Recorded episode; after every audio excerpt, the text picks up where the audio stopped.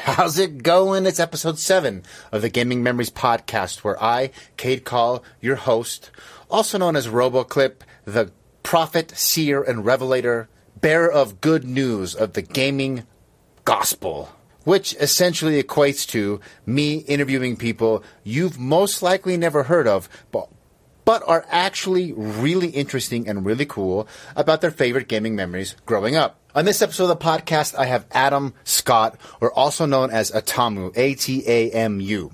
Not only does Adam travel the world filming and documenting, making awesome movies, he also is an accomplished artist selling some of the most unique and clever video game artwork online that you've ever seen. Adam and I had a great conversation. For those fellow JRPG enthusiasts out there, we spent some time arguing about the Final Fantasy franchise, which games we liked, which games we didn't. Newsflash, I'm right, Adam is wrong. We also talked about Adam's insane, I mean insane, collection of video games and video game collectibles. To top it off, we had a story where an epic night of Halo LAN party gaming was so rudely interrupted by a sneak attack from a skunk. I had a great time talking to Adam, and I hope you guys enjoy the show. Cheers.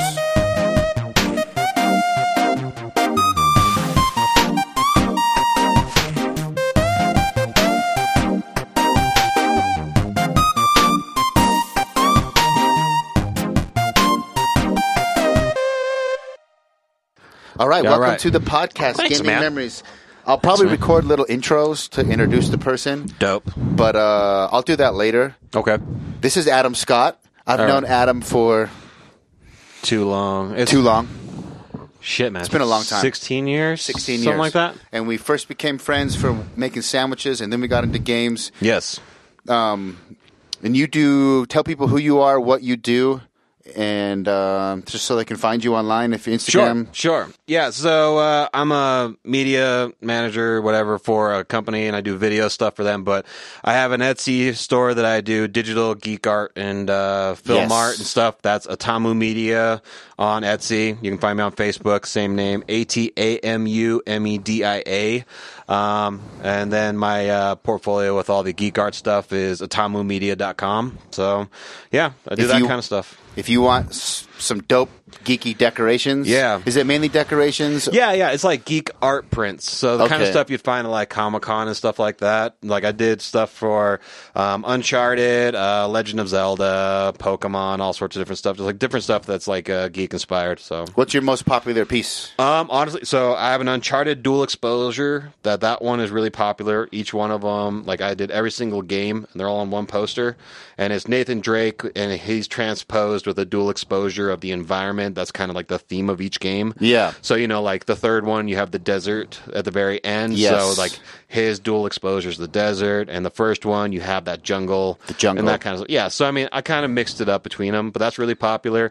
I have a Legend of Zelda Triforce poster, and I just took my three personal favorites. So I did Ocarina, Majora's Mask, and Twilight Princess actually, and that one like that one's kind of hit or miss because everyone has their own favorite Legend of Zelda. Yes. but that one's really popular too. And then I have a Sherlock poster that's really popular too from the BBC show. How does the is it as fan art parody? Like, how does the legal stuff work doing art like that? Uh, It's it's a gray area at the Okay. best. Like that that's the thing is that it's this weird thing where it's copyright and you got to be careful how you do it and it has to be something that you know you're going to not like take an exact photo of Nathan Drake that they used for, you know, artwork or Promotional whatever. pic- yeah. Yeah, but like you know, I don't, I don't even trace. I do h- my own hand drawing and stuff like that. And then I don't like to have like literally, here's his face, there it is. I like to have it a little more interpretive, you know. So for the Legend of Zelda one, I built. A, it doesn't look like the Triforce exactly. It's more of a rounded version. It has like more of a diamond rupee shape, kind of uh, like kind of the hard edges you would see on that. But it's got a little bit of different variation. And then each of the other symbols that I have on there, like I have an ocarina.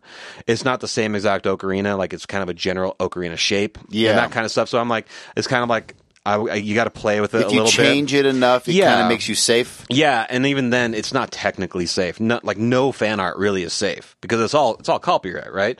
But what it is is that it if you see a company, say a company like Nintendo goes, "Hey, we're going to get rid of all fan art," that's just going to piss off all the fans. And so That's true. And so that's what it is. It's like it's like do you do you go after the little guy who's doing something here on the side that you see at the conventions all the time, and then just piss off the general population that you're always trying to market to, or do you let it slide and be like, this is another way that we're getting promoted? It's free promotion in a way. Yeah, yeah, Yeah, yeah. And so that's why like you very rarely see anybody actually go after you know an I've artist. wondered that about like all the geek T-shirt shops that are selling T-shirts. Yeah, I'm like, dude. how are they not getting re- cease and desists? I, I don't know. Honestly, what's weird to me is you like some of them are actually licensed, right? And, and Yeah. are, like, are like they'll license the actual like characters, or whatever. And those ones are clean and clear, you know, because they they have to get everything approved through the original you know, owners and stuff like that. But then there are people that just straight up just rip shit off. They just pull it off of the internet and then just Put it on the sl- tee. Yeah, slap it Yeah. on something, you know. And that's when it's like that's kind of sketchy, I think, you know. So I don't know. It's kind of crazy how that works and how it, it really doesn't work. Honestly, it's kind of messed up that way. If you made, do you think they just sort of watch for people who make a lot of money? Like if all of a sudden you sold a million of those Uncharted posters, then would there be Oh, yeah, a problem? Yeah, as soon as as soon as they start taking notice, there was actually a guy who did all sorts of fan art, but his stuff was primarily um, Marvel and Deadpool stuff, right? And he actually came on to uh, I think it was San Diego Comic Con, and he had his own panel, and they were like, "Well, what about copyright and stuff?" He's like, "No, they they got me." He's like, "But what what they did is instead of them going, hey, stop doing this art, we're going to sue you and shit,' they went, hey." Stop using our intellectual property this way and we'll hire you. So instead, they're like, this is kind of a nice way of going, stop doing that shit on the side. We'll give you a legit, you know, way to do it. And they handled that well. But I even know artists, you know, local artists of Utah that they were doing stuff. Um, Bethesda, they do not like anyone messing with their stuff. Uh, there was a girl that I knew that she was doing just uh, stickers of just her interpretation of the Fallout Boy. Or the Fallout guy, and just different Yeah. different different variations, and she got pegged with a cease and desist. Like most of the time, as soon as you get a cease and desist, you're like, "Okay, game's over. I'm not going to mess with that company Yeah. anymore," you know. But with just the weird market in like conventions and stuff where you can go in and people can pay all cash and stuff, it's hard to control that anyway. So it just Mm. It kinda does make depends. sense that you wouldn't want to police it too hard because th- those are the people you, that are going to buy your game. Yeah. And their fans are going to buy your game. And, like, if I was, uh, say, let's say you got sued for some stupid amount of money for Uncharted, I'm your friend. I like Uncharted, but that might make me think twice about buying Uncharted. Yeah. Be like, oh, these guys are kind of Nazis Yeah, yeah. about it. Yeah, that makes sense. Well, also you look at like their pages, like their Facebook, Instagram, or whatever. A lot of them have fan art Fridays or whatever, where, Where they feature it, yeah. and it's like okay, you're willing to use it for your own promotion, but as soon as somebody goes, "Hey, I made this, I drew this," it's not like they're getting. Like, it's not like the artist who did that that they're using on their fan art Friday is going to get a cut of anything. You know, Yeah. It's like cool, you got free promo. It's like yeah, but you used my art, even though I used your intellectual property. So it's kind of this weird area. weird wa- yeah, yeah. it's this weird balance, and I haven't had any issues yet. Knock on whatever wood is around, like, but it, I hope not. I mean, because I like doing it; it's cool, and honestly, it is like you. It just builds on that community, I think, because the people who are coming and buying anything from me, it's not anything that they were ever going to create. Like, you're not going to see that kind, that exact same kind of thing from them. Yeah. You know, You'll never see them take the artistic liberties that someone like you would for their property. Yeah. So it's the only place you can get that sort of. It's almost like it sounds like a lot of what I see is uh, people will remix or they'll mash two genres together Yeah. or two properties together. that way nobody can see you. That we Yeah. can see. They'll do like yeah, yeah. uh, I saw one recently that he did uh, a Mega Man, but it was like the Xenomorph from Alien. yeah. And I'm like, Uh, that's genius. Yeah. Because now it's this weird middle ground of two things put Yeah. together, and it's all his own modeling. Yeah. Yeah, and you see that a lot because I mean the other safe, the, the, the like one hundred percent safe is either for educational purposes or for parody, and so you'll see a lot that are like a joke base as long as it's not in like a, a defamation style kind of Yes. parody. Then most of the time it's like we can't touch that because it's a joke on our intellectual property, but it's kind of a safe one, you know. So that that's kind of like the safe area. But then when you see a dual mashup from two different companies, because Nintendo is actually pretty sue happy if you're going to build like a remake of their game. I was using going to that- say, yeah, yeah, they are big on any sort of fan projects for games. They don't like They'll that. shut them down fast, right? But when it comes to art and stuff, they're pretty lenient. But if you want to be really safe, it'd be like, hey, here's a character from Nintendo playing with a character from PlayStation, playing with a character from Xbox, and then Yeah. there's like like nobody can nobody can hit you because they're all in there. You Yeah. know, so it's a little bit more variety that way. Did you play the Samus or the Metroid Two remake? No, I've heard it's dope. It's awesome. So Yeah. what happened is it came out on like GitHub or something, and Kotaku posted about it. I figured it was going to get cease and desist, so I downloaded it really quick. Yeah. I have it. I can give it to you, and then like a week or maybe a month later, the the Nintendo is I think it's a DS, Mm-hmm. the 3D. Which was also a remake of the Game Boy, so that one I kind of makes sense. They're 'Cause like, they already had "Oh, something in the we have pipeline." our own remake Yeah, coming yeah. out, and you guys just launched this fan remake. That one didn't bother me too much, but I did get it, and Yeah. it plays just like the Super Nintendo. But Yeah. it's the Game Boy one. It's awesome. Yeah, and I mean, you see other like especially in the PC world, you see that people will do mods, they'll do you Yes. know their own texture packs and that kind of stuff. And so it's this weird area where it's like, how much do you want to regulate and how much do you not want to regulate? Because I mean, if you look at like Skyrim. How many different mods have you seen for that? And I mean, technically, you're you're tinkering with kind of the root of the game. You're tinkering with how it's going to be interpreted, but that's also a huge community base for them. So you- Massive. yeah. So you don't want to fuck with it too much. And the question is like, uh, now you brought up Skyrim. There's like mods where they bring in other intellectual property into the world of Skyrim, and I wonder if Bethesda. Is that a gray area where they could get in trouble because Yeah. some user brought in like Macho Man Randy Savage was one of the dragons? Yeah. It's like, okay, well, I'm sure his image, WWE or WCW owns Yeah. his branding, or they'll bring in, they'll swap out the main character for someone from Final Fantasy or something like Yeah, that. yeah. But that doesn't really get policed. I've never heard. I think that maybe because they're bringing in uh, uh, like an, a user is bringing it into that world. Yeah. Maybe that's why they circumvent that, or they just don't touch it because it's like if they brought in Macho Man Randy Savage, may he rest in peace. You know, like Yeah. then that would be different. you know, but like like I feel like that's where that gray area is. But once again, like if if that didn't have that modding community, I don't think Skyrim would have had nearly the following. Because I mean, dude, it's like it's a it's a true That's a told- huge part of why I yeah, can't. Yeah. yeah. It's a it's a it's a classic already, and it's only been out for what a decade, Maybe. a little, little bit longer than that. I mean, come on, that's crazy. And aside from Resident Evil 4, maybe the most ported game of all time. Oh my god, it's probably even more ported. Resident, Probably Evil, more- Resident Evil Four wasn't on the Alexa, so you remember they they did that as a joke, but that was serious. You could play it through Alexa, right?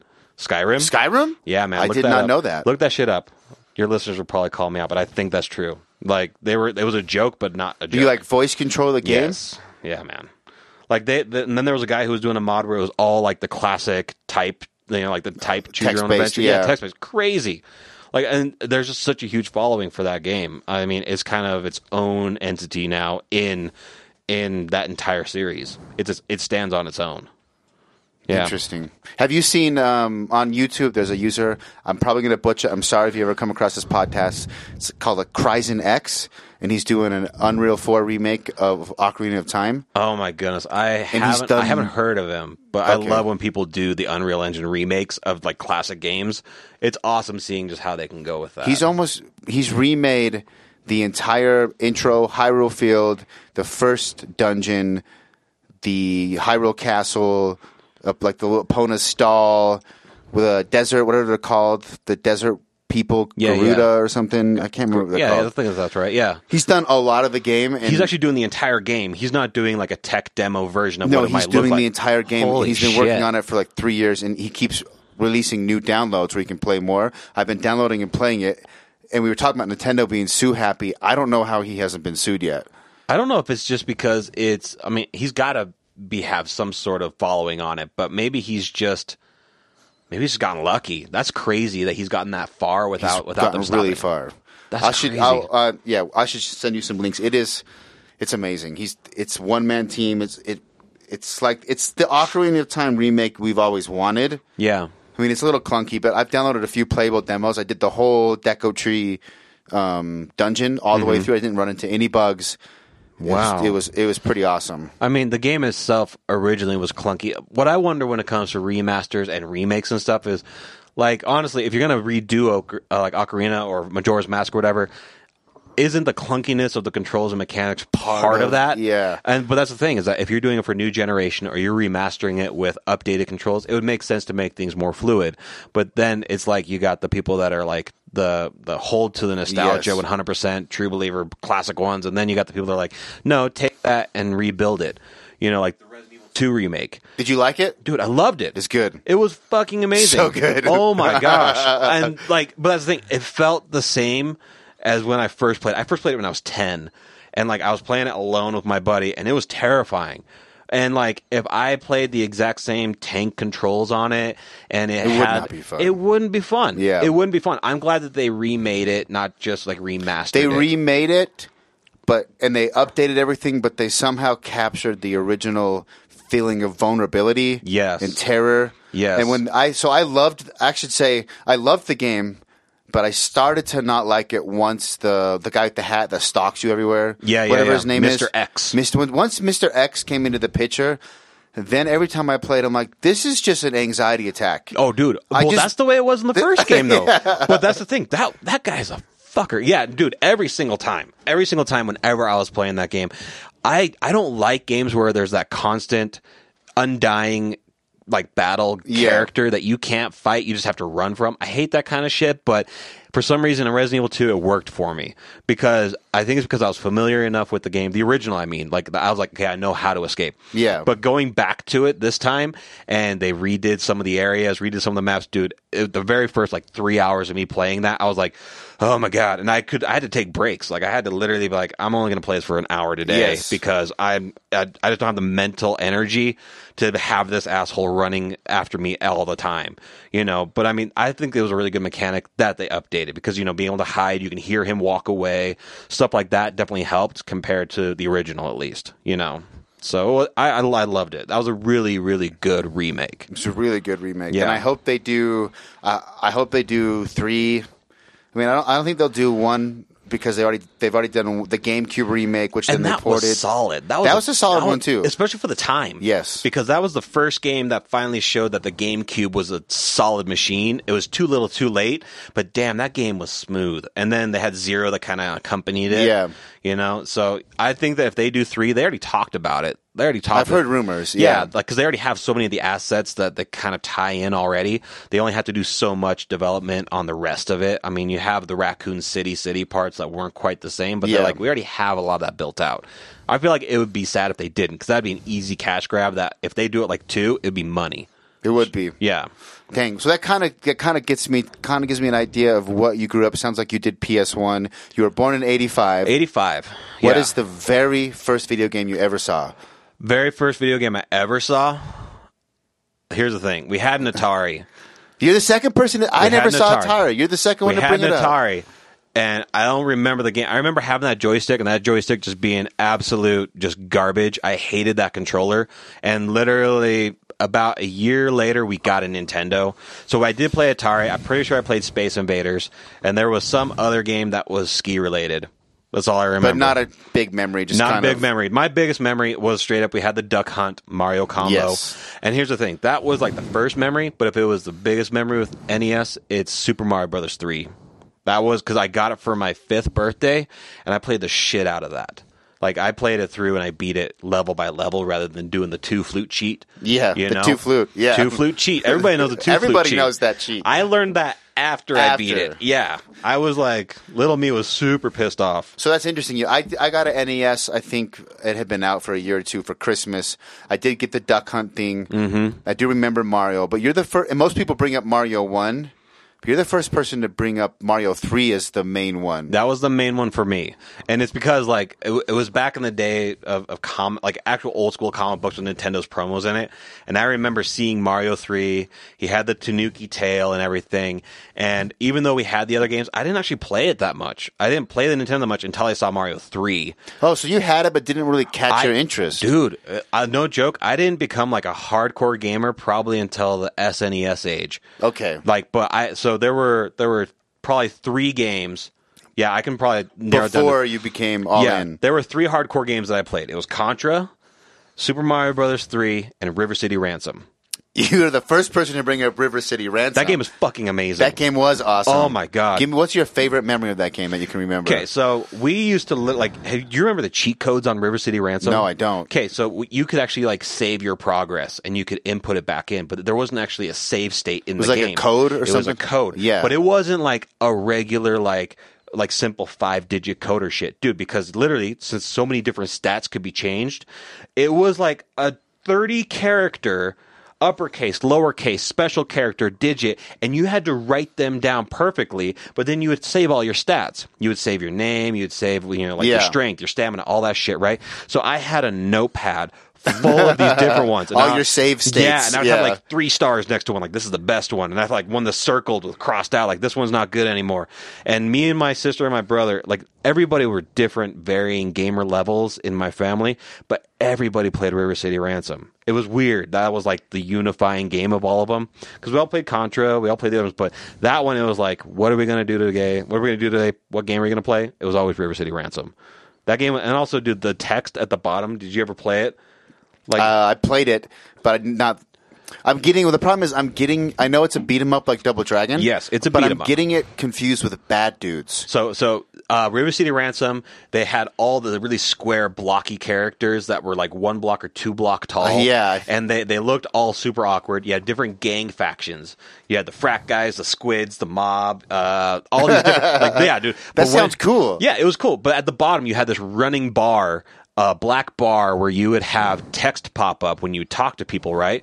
But then also when you beat the shit out of somebody, um, they would have a dying line and sometimes it was like, uh, no way. But then like they would have barf. and they would be like, "You got me again," and it was just the weirdest. Like, and just like five year old, six year old me, fucking loved it. It was the bomb, you know. And you got to carry weapons, and you got to like boost these stats, and we learned all the secrets of it. And it was just one of those weird games that back before the internet, you learned by just playing through it over and Yes. over and over. Trial and error. Yeah, for real. It was dope though. Yeah, I, I had a few other guests bring up the the code, the save state for codes. Uh, Quite a few games use those, and they would have some of the booklets would have pages in the back Yes. for codes. Yes. but the problem is you'd run out. Really, there was not enough space. Yeah, yeah. And also, you had a bunch of shitty kids that would just like not save the booklets, and that, that you'd lose them really fast. Yeah. you know, I mean, it's weird that back in the day they would tell you to look at the booklet, and you'd and I kind of miss that,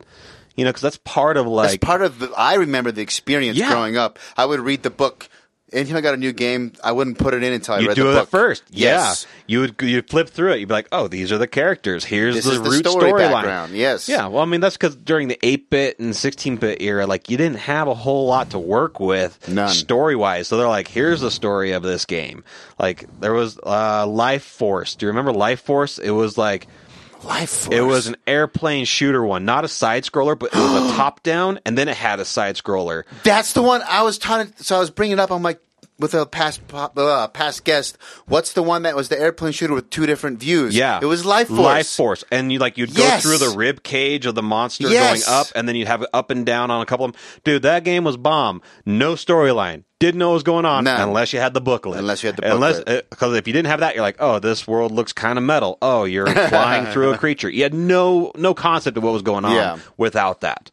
So I mean, I'm yeah, so dude. glad you remembered that. oh my god, dude, that game was good too. Because I was getting it mixed up with Master Blaster, which you'd have. you had the tank, The tank, and then the would top-down hop out. view. Yeah, and you'd hop out, and you would die instantly if you touch. I Yeah. I actually hated Master Blaster. This is a hard game. Uh, yeah, and here's I the thing. never even got close to beating it. Oh my god! Like I loved being in the tank, but anytime I had to get out of the tank, and you were like the little The little tiny- guy, I hated it. But then when you'd go into the areas where you were the big guy and you had the different blaster types, Yeah. that was okay because I was kind of like the yeah, overhead. but in between getting out of the tank, you'd had to walk to the Oh door. my god! I and didn't you- know that you had to fucking park close, so I was like, I was up here and I was like terraining down on my own, and you jump too far, you die or whatever, and you would get like eaten by anything. It was just fucking annoying, and I was just bad at those kind of games at that time, you know. Now here, here's the thing, so. Like you've already done with your other guests, but what was your like your Nintendo experience? What was your game on that? For Nintendo, man.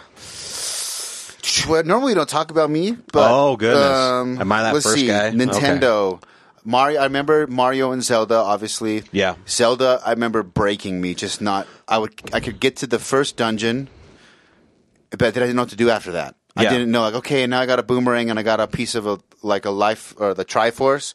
Where do I go? I vaguely now what? remember getting the sword upgrade from the horse guy by the lake. You get like a brown sword. Yeah. I think it's the second sword. There's four in the game. Never came close to beating it. Okay. but I did Mario Three. Really, what I I remember Darkwing Duck. Darkwing Duck. Darkwing Duck because the cartoon was on. Okay, and I okay. could. I remember going to Blockbuster, which that's a magical time too. Is I love Steam. My Steam library is so god awfully huge. It's Yeah, yeah. amazing.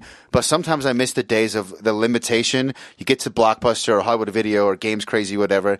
And there's What was only there? There's a, was what's there. Yeah. Sometimes the game you want's gone. Then you had this like ritual of going through, reading the back of all the games, Mm-hmm. trying to decide. Your mom's like, "I'm only gonna let you rent one game this month." Yeah, yeah. And you can't fuck it up, so you Yeah. had to make the right choice. It was the worst when you didn't Yeah. get it right. and I Dude. got Darkwing Duck, and it was dope. And I'm like, That's good. Okay, yes, that it's was cool. good. That was Yeah. a good choice. Yeah, Th- there's something that's missing in this day and age about that rental experience. What's weird is up where I live, there's still a video rental store.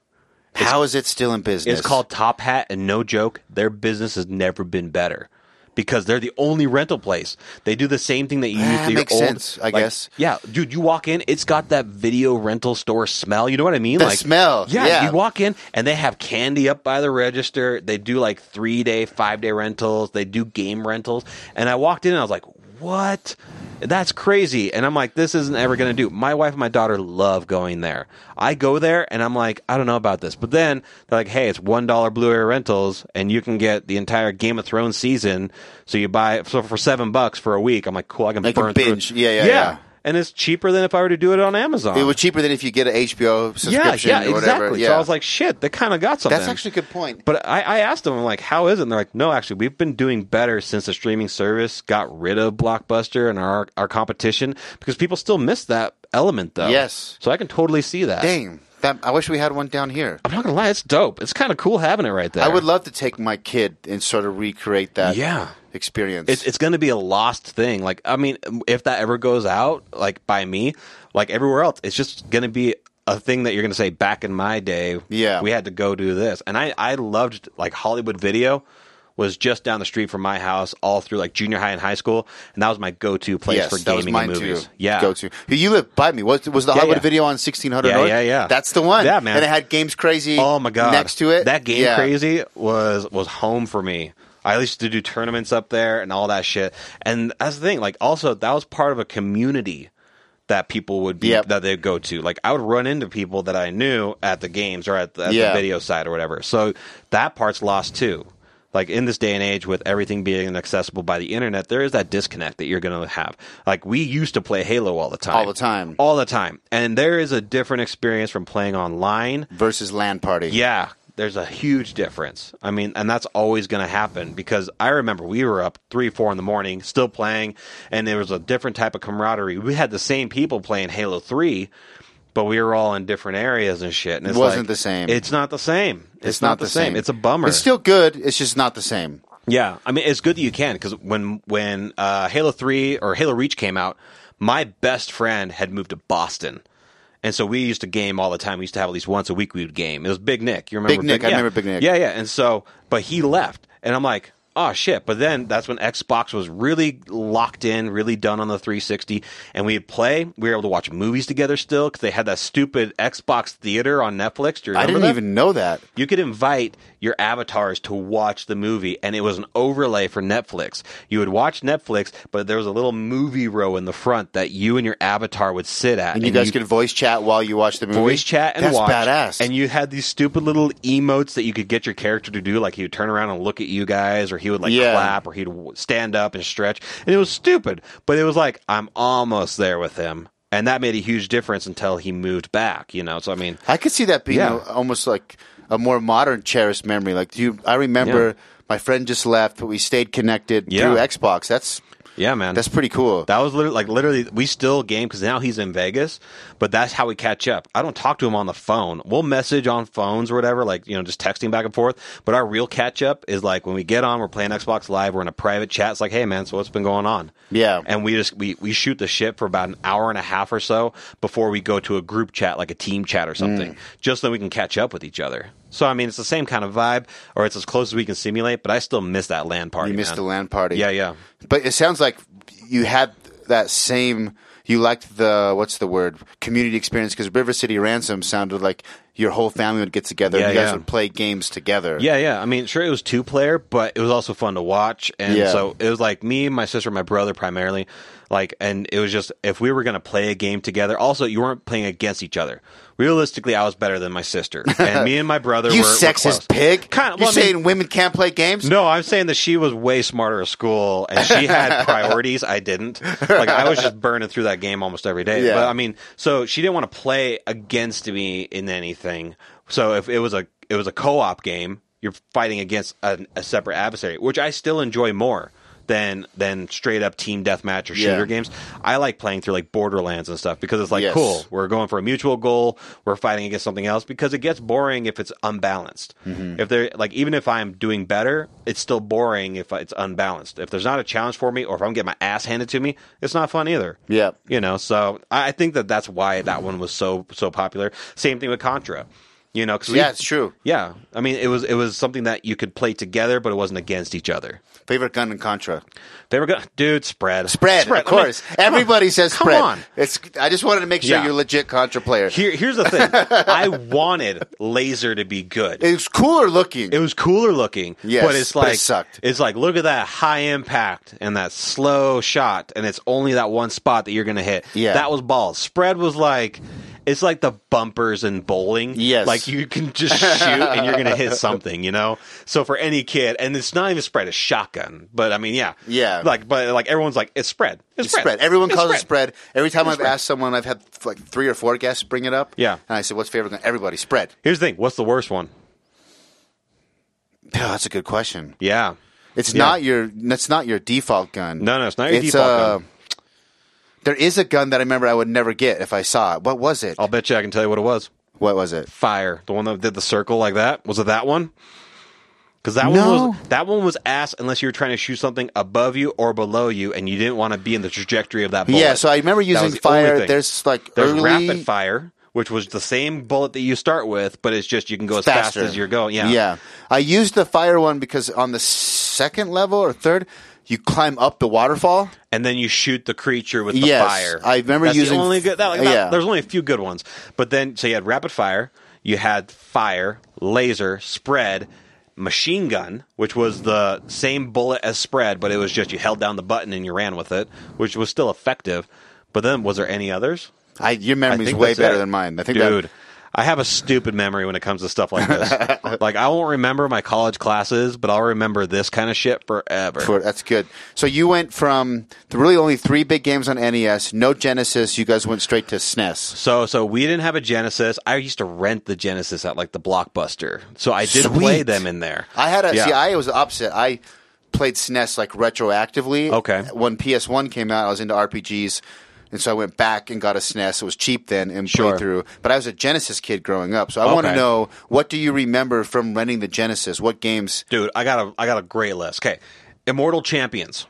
Ooh, Yeah. Yes. Yeah. I remember the. Yeah, man. I had a. I don't think it was called EGM, but whatever magazine I had back then, Immortal Champions had the dopest artwork. Oh my god. The dopest artwork. And it was like I don't know if Mortal Kombat had come out yet, but it was like they had brutal finishers in that one too. But you had uh like Larson was like the detective guy. He'd shoot his grappling hook and he'd s- swing across and yes. shit. Do you Yeah. remember? He's so good, Dude, I told you, man. I, I, yeah, Who's like- the guy? There's a guy with the axe that I played with. Oh, shit, I don't What's his remember. name? He was my main. Yeah, my main was Jax. The Jax, he was a cyborg kickboxer, and he would shoot his knee across. Like, Yes. yeah, yeah, man. But I like I just remember there was a a mage guy, and you remember they had the taunts, and the mage guy he would call you a simpleton.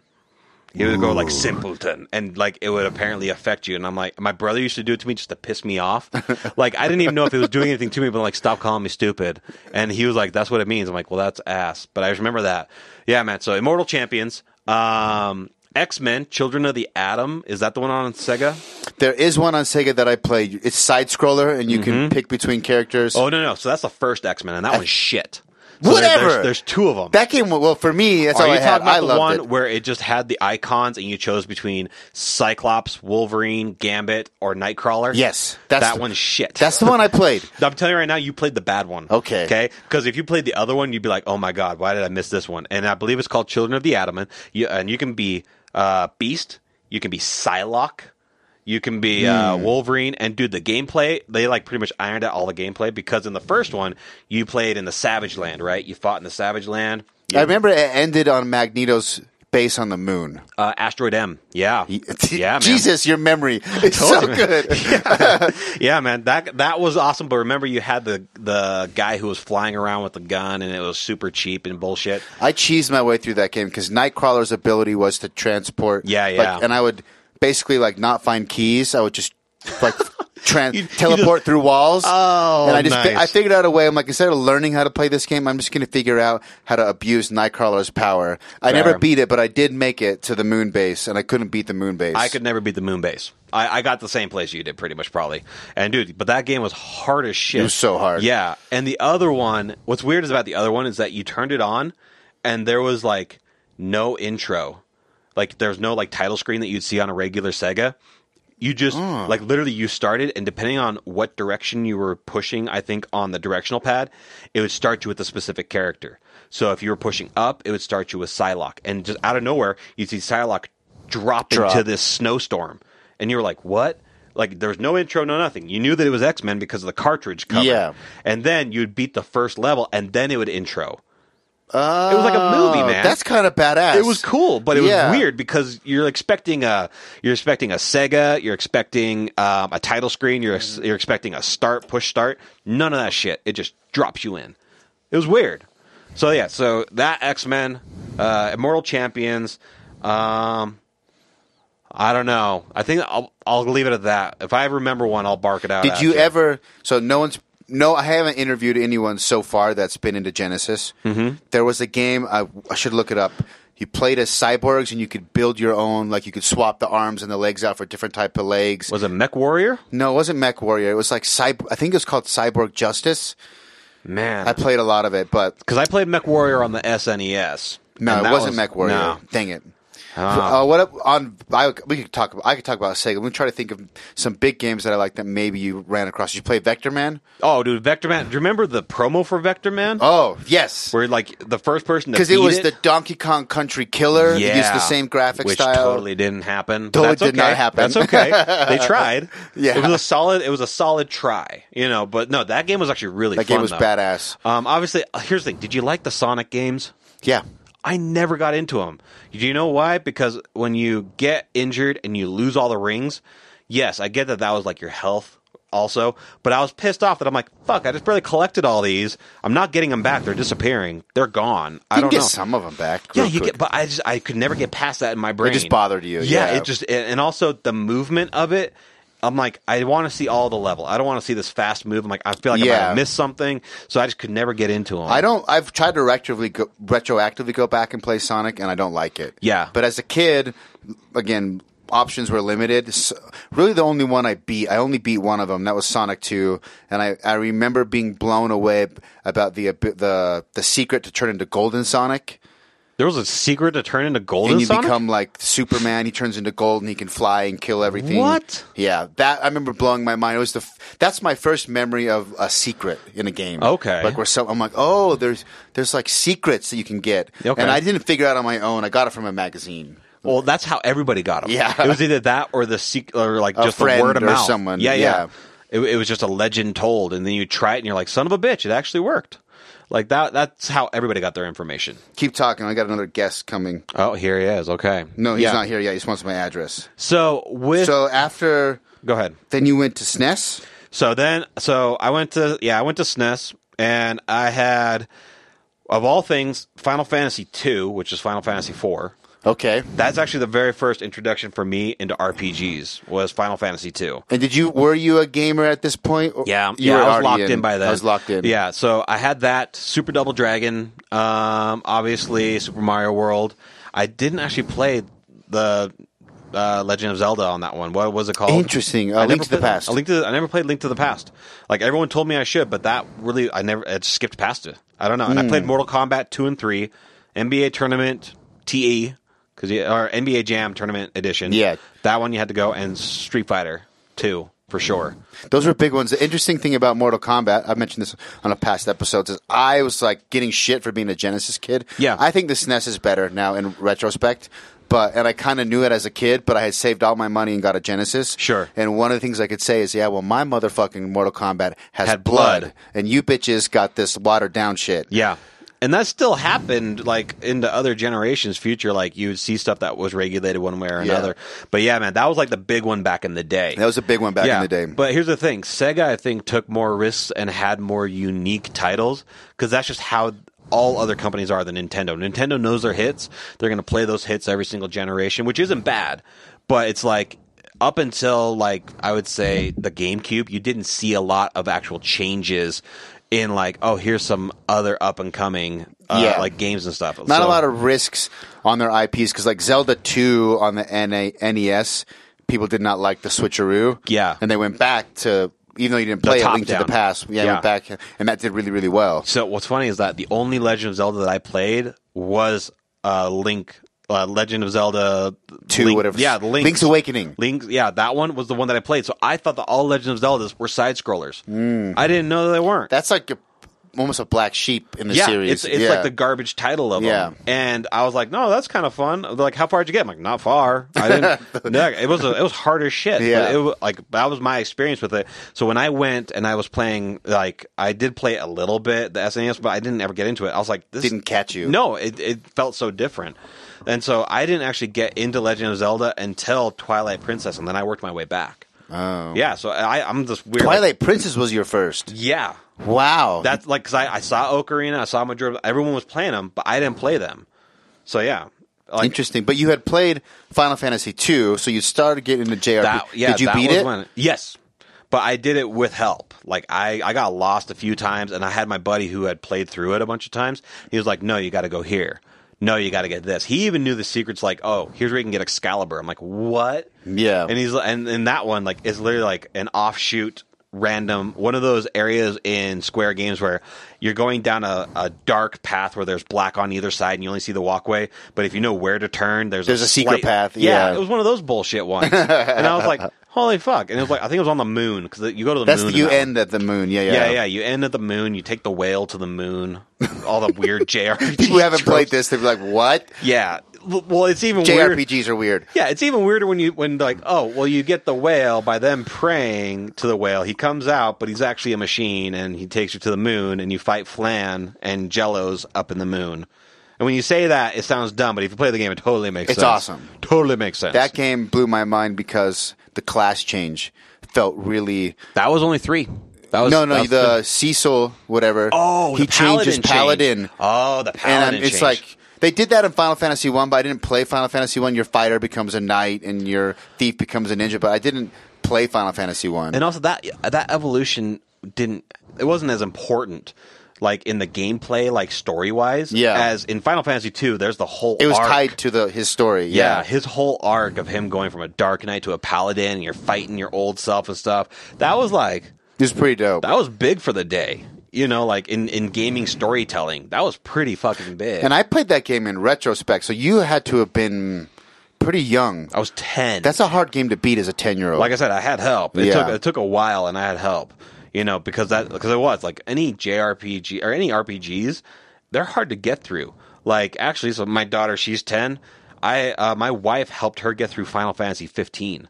She went through and burned through that. I'm like, that's crazy that she could do that at ten. Because I'm like, that would have blown my mind, and I don't feel like I would have been able to achieve that at, my, at her age. You we know? don't talk about Final Fantasy fifteen.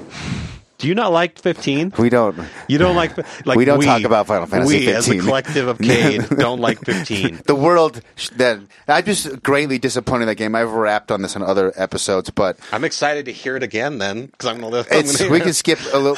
so because I was so wrapped up into the hype for that game when it was originally announced as Versus 13, and, it was Final Fantasy like Fabulous, Nova, Crystallis, Yep. whatever, and it was going to be this versus Fabulous knows Chrysalis, whatever, something blah, blah, like blah. that. And it was Yeah, going to be thirteen. It was going to be 13, 13 verses, and Final Fantasy Agito, Yeah. which ended up being some weird mobile bullshit game. yeah, And then I played Final Fantasy. I got Final Fantasy 15 on launch. yeah, okay, I liked it enough to play through it. I really liked listening to the classic music in the car when you That's unlocked. dope. That's I dope. liked that. I liked some. Uh, the battle system was fun, and the story was kind of. I beat it. and was like, okay, there were some cool lore elements, but it felt really disjoint, like disjointed and not fleshed out.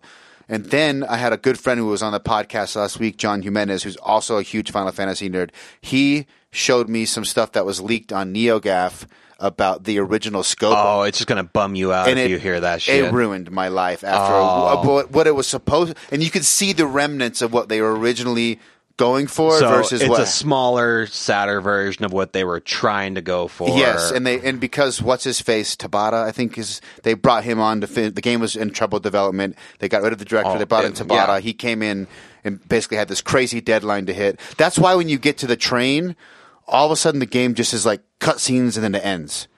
You remember that? You get to the Here's the train. thing, I didn't finish it. okay, But that's that's okay. I already I saw it play through, but I I I think that for people who have followed it from the get go, you're gonna be bummed out. Yeah. like for sure because they hyped it, dude. It was what ten years in It like was- development I think hell. it was thirteen years total. Yeah, that's a long ass time, and you could tell that it was a patchwork It's of a, different yes, things. it's a patchwork game. Yeah, they tried to pretty much tie it all, and I I could totally see them going.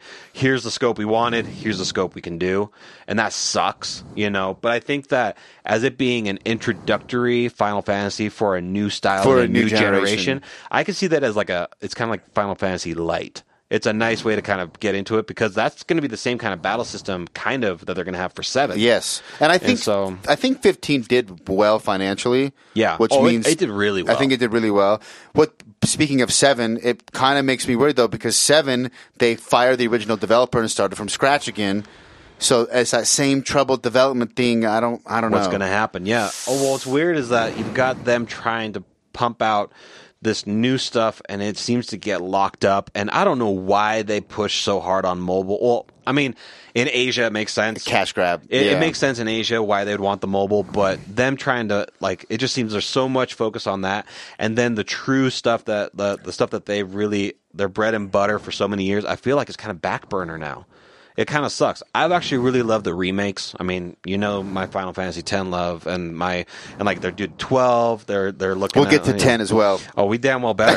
We damn well better, good sir. Yeah, but I mean that's the thing. I feel like it, it's weird that it, every single new iteration that they're trying to do, it seems like it's just just barrier after barrier. Yeah. they keep on hitting these these stops, and it's hard because seven people were hyped for it when they first saw the beginning, and then they're like it's chapter based, and that made people lose their goddamn Yes. mind, which I don't have a problem with personally because I'm the kind of person that waits until the chapters are all released. I buy the collection and I'm fine. Yeah. and I'm okay with that because I liked I liked Life is Strange, The Walking Dead, all that kind of shit. It works. It worked fine for me, and I had a great experience. But people who were like, "Oh, I can't wait for the next episode," I'm like, "Oh, that's your damn problem."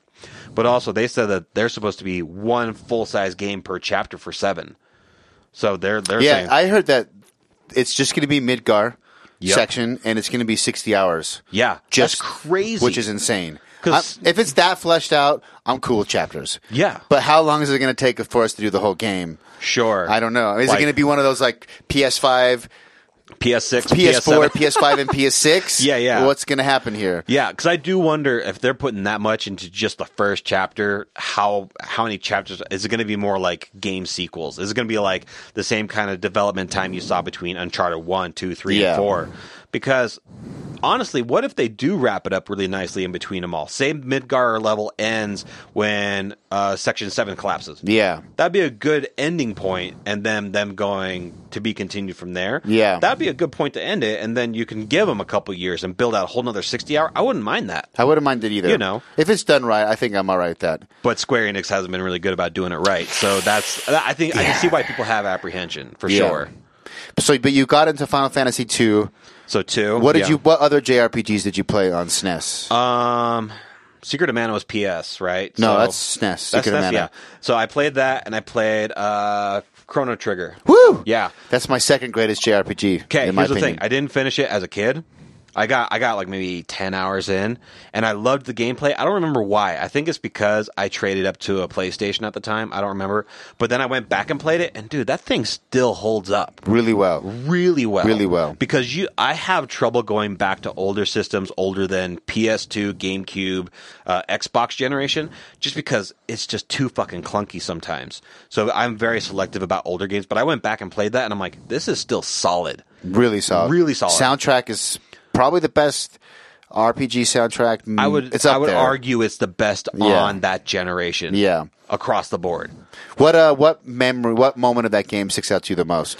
Honestly, I like like I said, I didn't get too far into it, so that one I probably Even have when an you awesome- replayed it, what sticks out to you? I, honestly, it's just weird how at that in that time of gaming, they were able to flesh out just the time traveling Yeah. part so much, and that part to me, like just the entire idea that they went through that. Because I mean, if you see it in modern day gaming.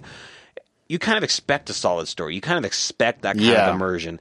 But on that was that weird point between really good solid storytelling I feel like on the PlayStation generation and the 64 generation and then the weird rickety look at the back of the booklet of Yeah. the NES and the fact that they were able to do that much in that time cuz even comparing to like Final Fantasy 2 the, s- the story is really not that solid. There's some Chrono there's- Trigger is way better. yeah, it's- hundred percent. Because like you know, you have some compelling moments in in two, whereas Chrono Trigger as a whole is The whole good, thing- with a few moments that drag a little bit. Yeah. if that you know. But like I said, I only got like ten hours in at the time, and then I went back. I'm like, damn, this is good.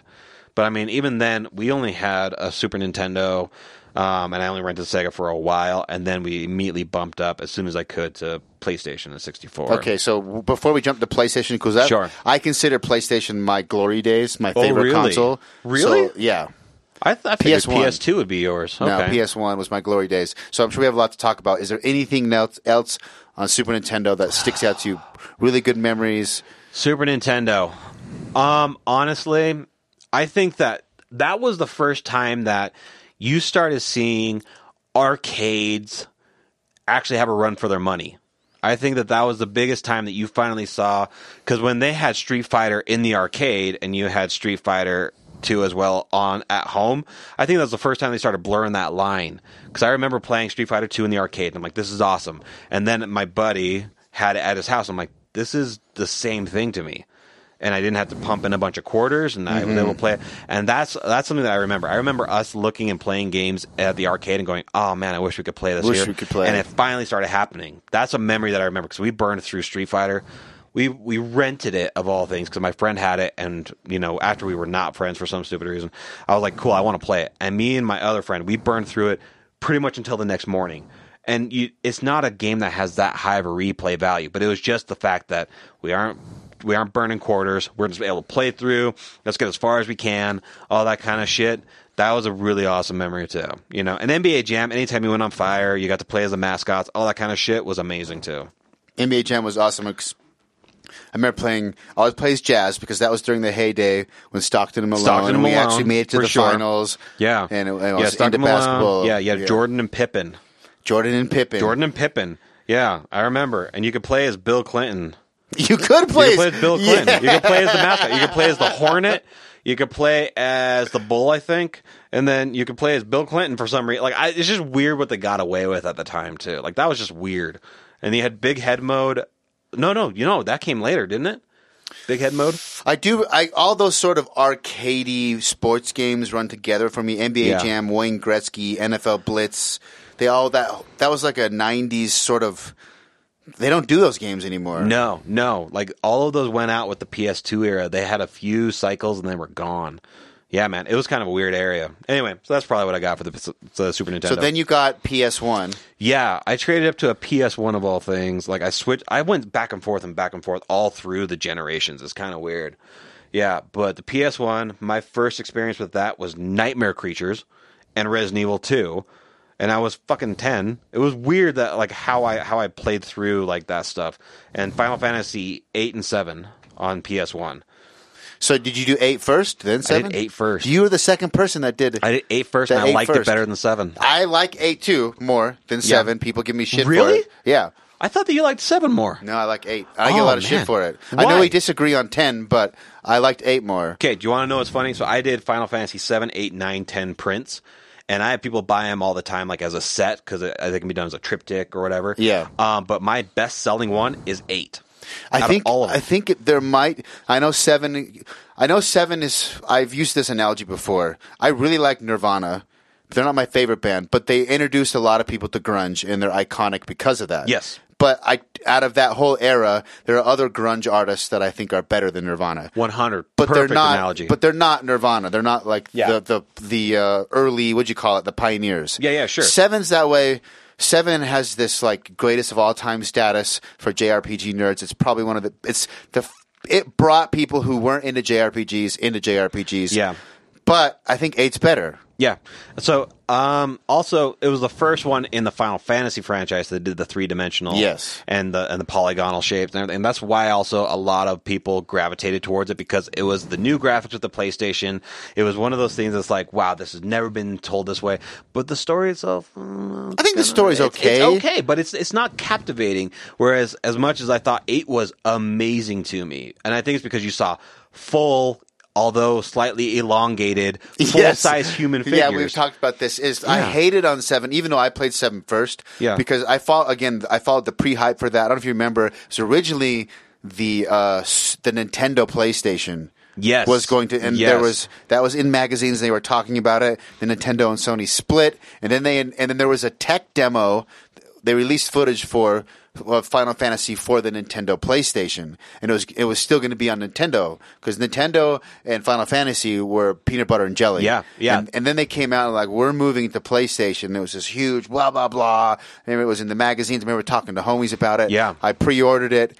And yes, the pre-rendered backgrounds, the opening scene, all blew me away. But I remember immediately thinking, "Why does my guy look like a fucking little like dweeb on the world map?" But Yeah. in the battle screen, he looks badass. Yeah, you wanted the battle I screen. wanted that the entire the time. time, yes. if he was that the entire time, I feel like that would have turned the tide between the two. But when you see Squall and he's like he's a full on figure. Yes. he's not this. He's not this Lego Chibi look- Yeah, he's character. not this Lego looking fucker. Because I mean, that's the thing. The the cinematic you saw like the the the green glowing in front of Eris, and you saw the train come in. Yeah. and this it goes straight from the CG train.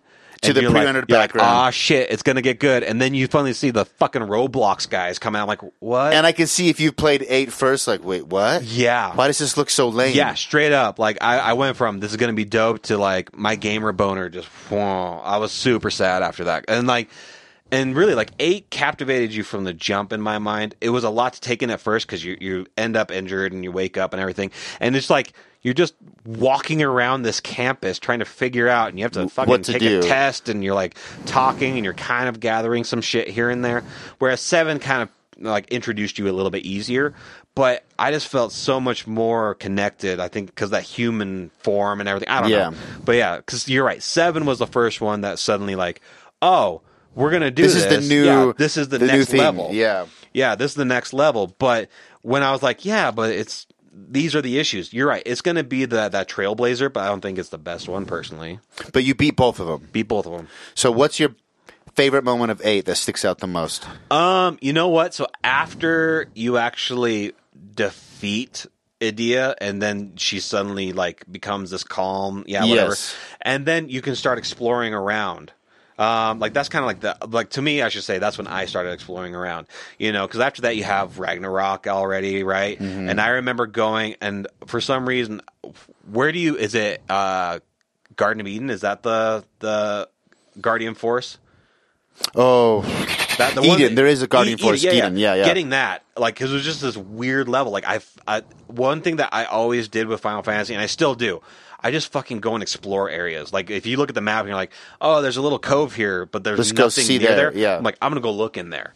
And so I remember just falling, like, coming across this, and I was like, oh shit like the, okay this is an entire side thing that technically isn't part of the game that you can get to that part was awesome it was a hard fight for me at the time um, the doom train awesome Yeah. I lo- it's the dumbest guardian force it's not that powerful but i loved it and also you had diablos he's my favorite. he was cool and that was the first time that ifrit i liked ifrit because he was just like mean badass, and he's the first one that you get as Squall. Yeah, he's the you go and first you one, do your test yeah. with Quistis. Oh yeah, like so. I remember connecting with the Guardian forces, and the first time that the summoning characters really kind of connected with me in a 3D world. Because I mean, two you had cool ones too, but like the like getting a new Guardian force was always was exciting because you. What's the summon going to look like? Yeah. How, what's the animation Yeah, going to the be? Brotherhood one with Yeah. the two brothers. The two brothers. Yeah, the two brothers. Uh, Alexander, the big machine, Like one. holy machine yeah, yeah, castle yeah, yeah. thing. Like they always had really fucking cool summons. I mean, I remember my buddy showing me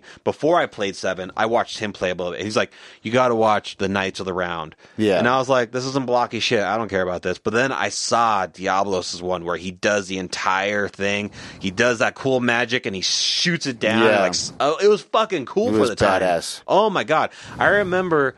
Getting Guardian Forces and then going to my friends, I'm like, dude, you got to come over to my house and just watch the summons Just watch the yeah. yeah, like I don't even like I don't care if you hang out after that. I just want to show you Quetzalcoatl summon. Yeah. because it's fucking cool. And I had friends go over and like, yeah, that is cool. All right, we're gonna do anything else. I'm like, nah, bye. Like I just want to show them that because like that's when you started seeing really cool animation stuff that way. You know, I, I like that. So yeah, The only thing I didn't like about eight, even though it's probably it's probably my favorite as far as just nostalgia and cherished memories playing. draw system.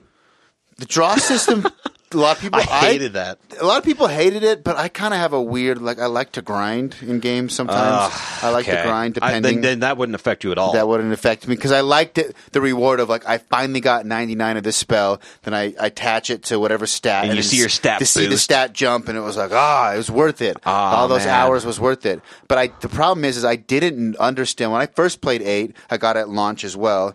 I didn't really understand how that works, and you can break yourself in that game if you if you grind and level up without having the correct things junctioned, then you what you have junctioned and the spells you have also affect what you get during a level up. yeah, And so if you grind with bad junctioning, you have no stats. And I got really far into the game where you go to space and get the Ragnarok. Yep. And I couldn't beat any bosses and I couldn't grind and get any levels. Yeah, And because you had shit basically- junction. I shit basically Yeah. ruined it. But I went back and played it later in high school. Do you remember the GX TVs with the speakers? Those like gaming TVs they marketed? oh yeah, Yeah, and I- holy shit, and then the speakers like folded over the screen Yeah. and then it pulled it out. That was such a gimmick, but was it, a gimmick, totally sold but- every. I was sold on it. If They, I had they the money, said it made the graphics better. It didn't. I think it had like a CRT filter or something on the screen to Oh, whatever. smooth things. But I Okay. played through eight, a little bit older, and I'd already played through all of them. And then this time, I was old enough, older, and understand the m- the story a little bit better. The- but I hated, I hated. Towards the end of the game, after you first, what's her name, Edia, the Id- Idea, the witch, and then she's yeah. actually being controlled by Ultimisia, Yeah, yeah, the, yeah. the time wizard or time witch girl. And then you find out all of your party members went to an orphanage together, but somehow none of them That- remember Yeah, that part is like What? It's like what a it. coincidence. What a coinky dink. yeah. Oh, Oh, we all Yeah. forgot, but we actually. we've been chilling for forty hours of gameplay together, and not everyone like, hey, did we live together once at some point in time or Yeah, another? that threw me for a loop. yeah, like, and that's like I said, that's that's that weird time where storytelling was almost there, Not and, quite. and not quite. Like you, you see stuff, and you're like, "Ah, okay, you took it out of me. All right, fuck that noise. But the end when she, when you beat the final boss and you're she compresses time and you're in that oh, that time that battle. idea of just what would time look like if it was all compressed and then they then they had the anime i'm like this is this is the concept of time travel making time all in one i had never thought about those Yeah. type of concepts really cool so it kind of fucked her with your head. off. Yeah. and you know what? Their interpretation was pretty cool. The Yeah. folding of time Yeah. and stuff. It was a cool idea, and I thought I felt like it translated pretty well. That was that was a cool ending. I remember that fight, and I was like. All right, I'm pretty jazzed for this. Yeah. Because, I mean, have you ever gotten into a boss battle and you're like, I'm just not feeling it? I don't want to grind through this noise Definitely. or whatever. I remember playing through that one and I was like, all right, okay, cool. We're fucking with time. Let's fight through this shit. I'm down. And I really liked that fight. That fight was dope. she was cool i, I Yeah. thought like her castle at the end it was yeah it, Uh, the castle was a bit balls. I didn't like the castle. it was part. kind of a, it was a hard final dungeon a little annoying It was a weird hodgepodge dungeon. Like that's what that felt like to me. Oh, do you remember the fucking uh, the little guy with the knife Uh, Tomberry. toneberry Yeah, yeah, i yeah. hated those dudes Yeah, um, I love them as just the fact that they're always like a feature in each of the games. Yeah. But I always hated encountering them in almost every single version of the game. Every single Final Fantasy, every single s- every single time you see one, you're like, ah, fuck. I don't want to. Yeah, damn Yeah, it. Mm-hmm. Them and Cactors, because you're like, Yeah. it's high XP, but you're gonna fucking run away because I'm too slow, and it's gonna piss me off. That those two, like the fact that they're staples, it's cool. It's like Yes. chocobos, but it's not necessarily like you want to show up with them. You know, I remember there was one of the ultimate weapons you had to grind tone berries to get like the five percent drop. Yeah, and I yeah, remember yeah. getting that ultimate weapon and grinding the tone berry was that's more more than the draw system. I remember that being like this is ridiculous. I just want to get this stupid item. I'm so sick of See, fighting them you're over and kinda over. More, you're more completionist than I, I am. always completionist. I am not. So if it's like I'll stumble across, very rarely do I have a game that I'm like I'll burn through all of it. I'll do all of it. Most of the time, I'm pretty casual when it comes to the gaming. I want to have the experience. If I run into something that's kind of like, oh, this is an option, I'll totally do it, but I won't outwardly go for it. But I can totally see where you being a completionist, you probably have a, such a different view on games than I do.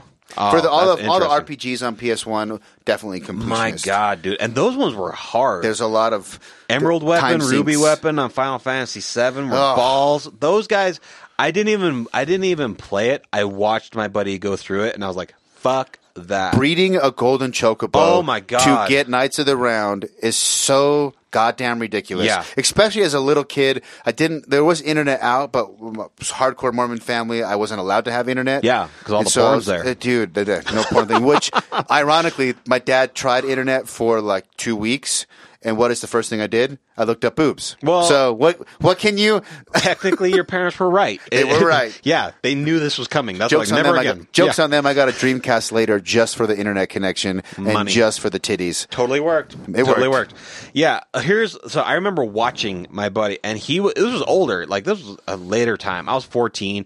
He was 17. He was telling me about. It. He's like, yeah, here you got to get a golden chocobo to get this and this. And he would just update me periodically, and I'd be like, hey man, so what are you up to? He's like, I'm still fucking breeding this shit. I'm still trying to get this going through, and I'm like. That's too much work, man. So much work. So much work. If And- you know the f- actual formula, you can do it pretty quick. But to figure it out, Figure it is out. So, yeah. So I remember it. It shouldn't have been this hard, but it, like I said, like you're saying, in the day and age where you might have not had access to the internet, and also the internet was in its infancy. wasn't as yeah it fleshed wasn't- out as it is today. It wasn't as accurate or anything. So even if you did stumble upon information, it would still be wrong. Silent uh, Silent Hill, the piano piece. Where you have to play Oh, with the bloody yes. fingerprints, and there's just a hint of like the pictures talking about the black crow and the white dove or whatever. Like, if you didn't write it out and you didn't see the keys, like I had to literally pen and paper draw out the picture. Here's the keys, and then I had to go through and label them because I was it was too fucking difficult. that man. game, but well, I'm glad you brought that up. So that's the game you played on PS1. Oh, yeah. What's the, 'cause that game was the first time I felt like oh the story was cool and, and it it fleshed out the idea of hell and demons. And I had, because of my religious upbringing, I- it's like taboo. You're not supposed to Yeah. you know, because at least with me growing up, um, Mormon, like the idea was if you talk about demons and stuff, that you'll attract them. Yeah. And so that there was like this, oh, I'm not supposed to be playing this game, but I thought the story was so creepy. Yeah. And what what's the biggest? Because I don't want to ruin it. Well, it's it's like a 30 year old game. Yeah, yo, it, this isn't a game that came out a month ago. You but should. this the is a end free when you're game. sacrificing the girl and the, the whole ritual and that whole idea. Yeah, yeah. And the reincarnation of the ancient demon. which is a big fucking moth, right? Yeah. that, that was kind of weird. That's Like, a little weird. It's an ancient demon. What is it? It's a moth. Like that. That to me, it's as, for for such a fucking scary game. Yeah. to end on a moth. An ugly That's a good butterfly. point. Like that's the thing, because it like the the carnival Ferris wheel when you're fighting the cop, and you're do you remember the girl cop who saves you? Yes, I do remember Yeah, her. and she's like shooting at you, and like if you get the vial of stuff, you can save her. The vial of goop, you have to have a jar, you have to get the vial, or you have to kill her. I think it's like those two options, right? And so if you don't get the vial, you have to fight her. And I remember like it's scary to fight her because like you got the Ferris wheel running around, she's following you, she's firing at you, and when you had the gun, you could kind of like you kind of but you just show up out of nowhere, Yeah. scare the shit out of you. But no, that entire that game. The duality of this, the of world would shift. that Yeah. was awesome. And when you first play for the first time, you don't get what's going on. Like you hear the you hear the static noise, and you're like, "What's going on?" And suddenly you're in like this cagey looking rusted hell. And you're like, "What the fuck?" I'm just looking for my kid. What happened? I remember playing, we were playing, and this was before the cheat where if you put a gun in the second player, you can get a blaster with unlimited bullets. I didn't know that. I You didn't never. know that? I never knew that. if you get a gun, like any of the light guns, so if you get a you get that and you plug it into player two on a PS one, you would get a laser blaster that you could use on all the creatures. It didn't have like it had to have about the same damage as a pistol, but it was unlimited ammo. And but you couldn't use it on the end boss battles. But even before I knew about that, it was me and my buddy. We were playing it, and we were burning through it, and we were terrified. And I, he was like, "You play through this area, I'll play through that area." And what it was is that he's like, "You go through the school, and I'll go through the clock tower." And I was like, "Okay, cool." So I was finishing up the school, scared the shit out of me. I hated it. I'm like, "Cool, your turn. Fuck you." And the clock tower, nothing happens. you pick up the ball and you you run it down the drain or whatever, or down the the I gutter. do vaguely remember a clock tower. Yeah, man. And nothing happened. I was so pissed. I was working my balls off, and he just got the easiest part. Yeah, man. Like I said, I remember all that shit. I'm Oh, surprised man. both our parents let us play that game. Oh no, like my mom, very light touch parenting. Not not to any of her fault. She was working all the time, so she was like, "What game do you want to play?" And we'd go rent one, or I just buy one. This is before like really people any anybody started cracking down on E ESRB. and ESRB shit. was out, but there was no like they wouldn't sell it to you. There was no Yeah, regulation. there's no regulation. And, and you, um, I went to Blockbuster at age 10 with my mom. I grabbed Resident Evil 2 and I'm like, this looks cool. You know, like they had that cool, scary cover with the claw, like the claw scratching. And the eye. Yeah, yeah, yeah. And I'm like, mom, give me this. And she looked at it, she's like, okay. And then Blockbuster guy didn't say shit. And I went home like, holy fuck, why am I playing this? that game was scary as shit. My parents were anal. I remember because on Genesis, Streets of Rage one and two, I had. Oh, I beat. Streets of Rage yeah, we was kind of so skipped. Those good. are awesome, so good. Streets of Rage three came out, and the E ESRB rating system had come out, and it was rated teen for teen, thirteen and up, and I was twelve or eleven, and they wouldn't Oh let it my get. God. They wouldn't let me get it. And I was at Macy's, twelve hundred North and Orem. They had a little games shop in Macy's on the Yeah. right hand side oh, yeah, yeah. and they wouldn't let me get it. And I'm like, Mom, I already have the first two games. They're right here. They're, they're This is already just a here. sequel. But I bought them when there was no E ESRB. Yeah. Well, she looked at them like, well, now they're rated teen, and she took the games away. What? So not only did I get You lost I- them all? Streets of Rage three, she took all of the Streets of Rage. Anything that was I had gotten that was now teen, she took away. But what, here's the thing. Did, did, was a rating on the first two? no, Like, it but was a- they the new the new printed Yeah, yeah. versions were rated. Oh dang! So dude. that they had like Streets of Rage one and two at the store, and now they have the Oh. rating on it. Even though mine didn't have an E ESRB rating on it. Dude, she did you dirty. She did me dirty. you got robbed, man. Yeah, yeah. Well, wait, was Street Your Rage three the one where you could play the skating kid, kid with rollerblades. roller Yeah. blades? Ah, yeah. Good stuff. Yeah, I went man. Oh, back and played it on emulator and beat it. So I got yeah. I got to play it eventually. Honestly, uh, I know a lot of people are split about emulators, but that's how I play my old games now. Yeah, well, how And, else? I mean, it's Unless beauti- there's a it's good beautiful. virtual co- like the Switch though. Some games I'll get on Switch. if if you want, Yeah. sure, and I, I totally get that. But also, I mean, I may have all my NES and I have everything. everything I- on yeah, emulator, exactly. yeah. Because if I want to go and find it, and then Nintendo may have it, but it may be twenty bucks, and I'm like, I just want to play this for a night. I just want to Yeah. have that nostalgia kick and just go with it. Yeah, Street of Rage. Oh man, Good stuff. so many good. What things. other what other games on because PS one is a ma- it's like PS1. something like sixty five hundred games. giant library? Yeah. uh, Twisted Metal Two.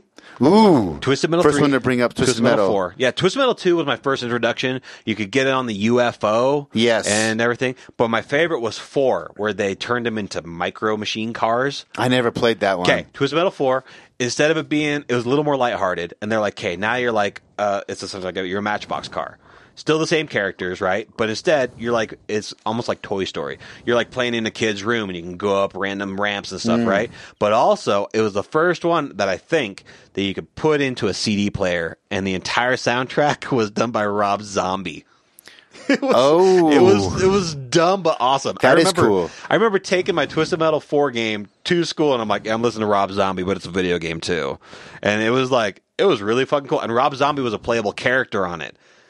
How did I? I didn't even know there was a Dude, twisted go metal back four. and play it. Go back and play it. It was dope. It I- came out at the end of the generation. It came Yeah, out it at the had end to of the be cycle. close to the end. It was it was like 1999 2000, so right about the time the PS2 was coming out. So yeah, but dude, that one it was solid gameplay. It was fun. It had cool boosts, but just the fact that you could throw the game in and play the soundtrack, which I think the other ones you could too. I think there was a, quite a few games that Yeah. did that on PlayStation. I remember. I don't know if it's Twisted Metal one or two. It might be all of them. This might be the theme. But there's a guy named Calypso that runs it, Calypso runs it on every single and one. he grants your wish. Yep, and, and it's always twisting your wish. twisting into your something wish. And I bad. remember playing. It probably was one or two. Playing through all of them, and I remember the. Co- I remember being so angry at, that the cop guy wanted like to live in a world of peace and no violence. Yeah. So he sent him to space. He just sends him, banishes him to space. Yeah. No, there's no violence out here. because it's just you, and you're just It's alone. just you. And I I, think- yeah. I'm, like, I remember the idea of like, who's Calypso? Why does he have the power to? he runs the game. He runs. he runs all of Twisted How Metal. does he run grant wishes? And He's why magic. is he doing a? Why is he doing a tournament? This is the story. This is the age of no stories and Yes. everything. You know, so Well, it's the whole any game that's based around a, someone organizes a turn, tournament. Like, we, how do we get all these people to get together and fight? Same thing with Mortal Kombat. yep. Um, I don't All think of 'em. Street Fighter's actually. Street Fighter was just like, hey, let's travel to another country and kick each other's ass. Yeah. Like they had no real like. I feel like there was some sort of premise that maybe was in a booklet, but it really was just like trying to be the best. Yeah, who's Yeah. the best martial artist? Yeah. So what was weird is that uh, M Bison was originally supposed to be called Who's the Boxers? Balrog. Balrog. No, Balrog was later. No, was he in Street Fighter Two? He was Street Fighter Two. Okay. He might have been in the Championship Edition or or, or whatever. Turbo or whatever. But M Bison was originally supposed to be Balrog's name. Mike Tyson, M Bison. Oh, yeah. I know that Yeah, Balrog yeah, and they was switched patterned him. after. Yeah, they he was because he- patterned after M Tyson and or Mike Tyson, and to protect the game, they gave M Bison the name because M Bison, Mike Tyson. Yeah, yeah, Ah, yeah. So they switched him. So he was supposed to be called uh, M Bison, the boxer, and then Balrog was supposed to be the end character. But they were like, That "That's- makes total sense. I that's just too saw a close." headline that Mike Tyson didn't know Balrog was Yeah, patterned after him. yeah, I read that. Yeah, And then yeah. he came out. He was like, "This is dope. I never knew that Yeah. I had a video game character. I kind of got robbed, but you know, it is I what it is. kind of got robbed." yeah. yeah. I mean, yeah, no, that that was uh, like it's just it's weird. Did you watch the Street Fighter Two animation? No, I didn't. I heard it's Oh good. my gosh, it's so good. It's I heard it's good. It's so good. It's it's kind of a mixed bag when it's after a video game because I watched the Devil May Cry anime and it was I haven't watched that. uh, Not it's- good. It's, it's okay. It's okay. It's not it's not anything to write home about. So I'll give that one a shot if it's good. I mean, this this came out in the '90s, and I've watched it a few times in my late 20s. Not recently. I thought it held up well, but Okay. as a kid, there wasn't a lot of action to that like anime stylized action. Yeah. there was Dragon Ball Z Sunday mornings. I'd wake up and watch and Pokemon, but Pokemon was more kiddie. But I remember, well, you could rent. There's another thing with my parents being, uh, you could rent those anime movies from Blockbuster or Hollywood Video. Yeah, yeah. and they weren't rated usually. Yeah. And I had rented Street Fighter 2 and I thought it was awesome. And I think my dad saw a few scenes and didn't care. But then I rented Ninja Scroll. I don't know if you've seen Ninja Scroll. I've heard of it, but I Very haven't. like cult classic anime. Yeah, yeah, yeah. Well, there's a scene where a dude basically starts to rape a girl, but she's like a like a poison specialist and she's been dosing herself with low amounts of poison her whole life and her job is to protect the king so everything the king eats she tastes has first it. Yeah, yeah, to okay. make sure well this demon like starts raping her and it sucks on her boobs and her milk or whatever. or whatever and it ends up poisoning him and that's how she survives and my dad walked down while this dude was like, like s- titty sucking. Yeah. anyway he Okay. never let me rent another animation movie from blockbuster again He's, he's like because he thought I knew. I knew. I was like, no, I just looked cool. Yeah. I didn't know. I'd seen Street Fighter 2. I didn't. I didn't know anime could be like that yeah. mature. You're like I mean I'd rent again 100%. yes, but- I would definitely rent, but I didn't but I premeditate. didn't know in the beginning, but now I know. I kind of okay with and I was this. like, but I was going to use that to masturbate. Yeah, to. it's Now like you- I was really close, and then you showed up. It was really weird.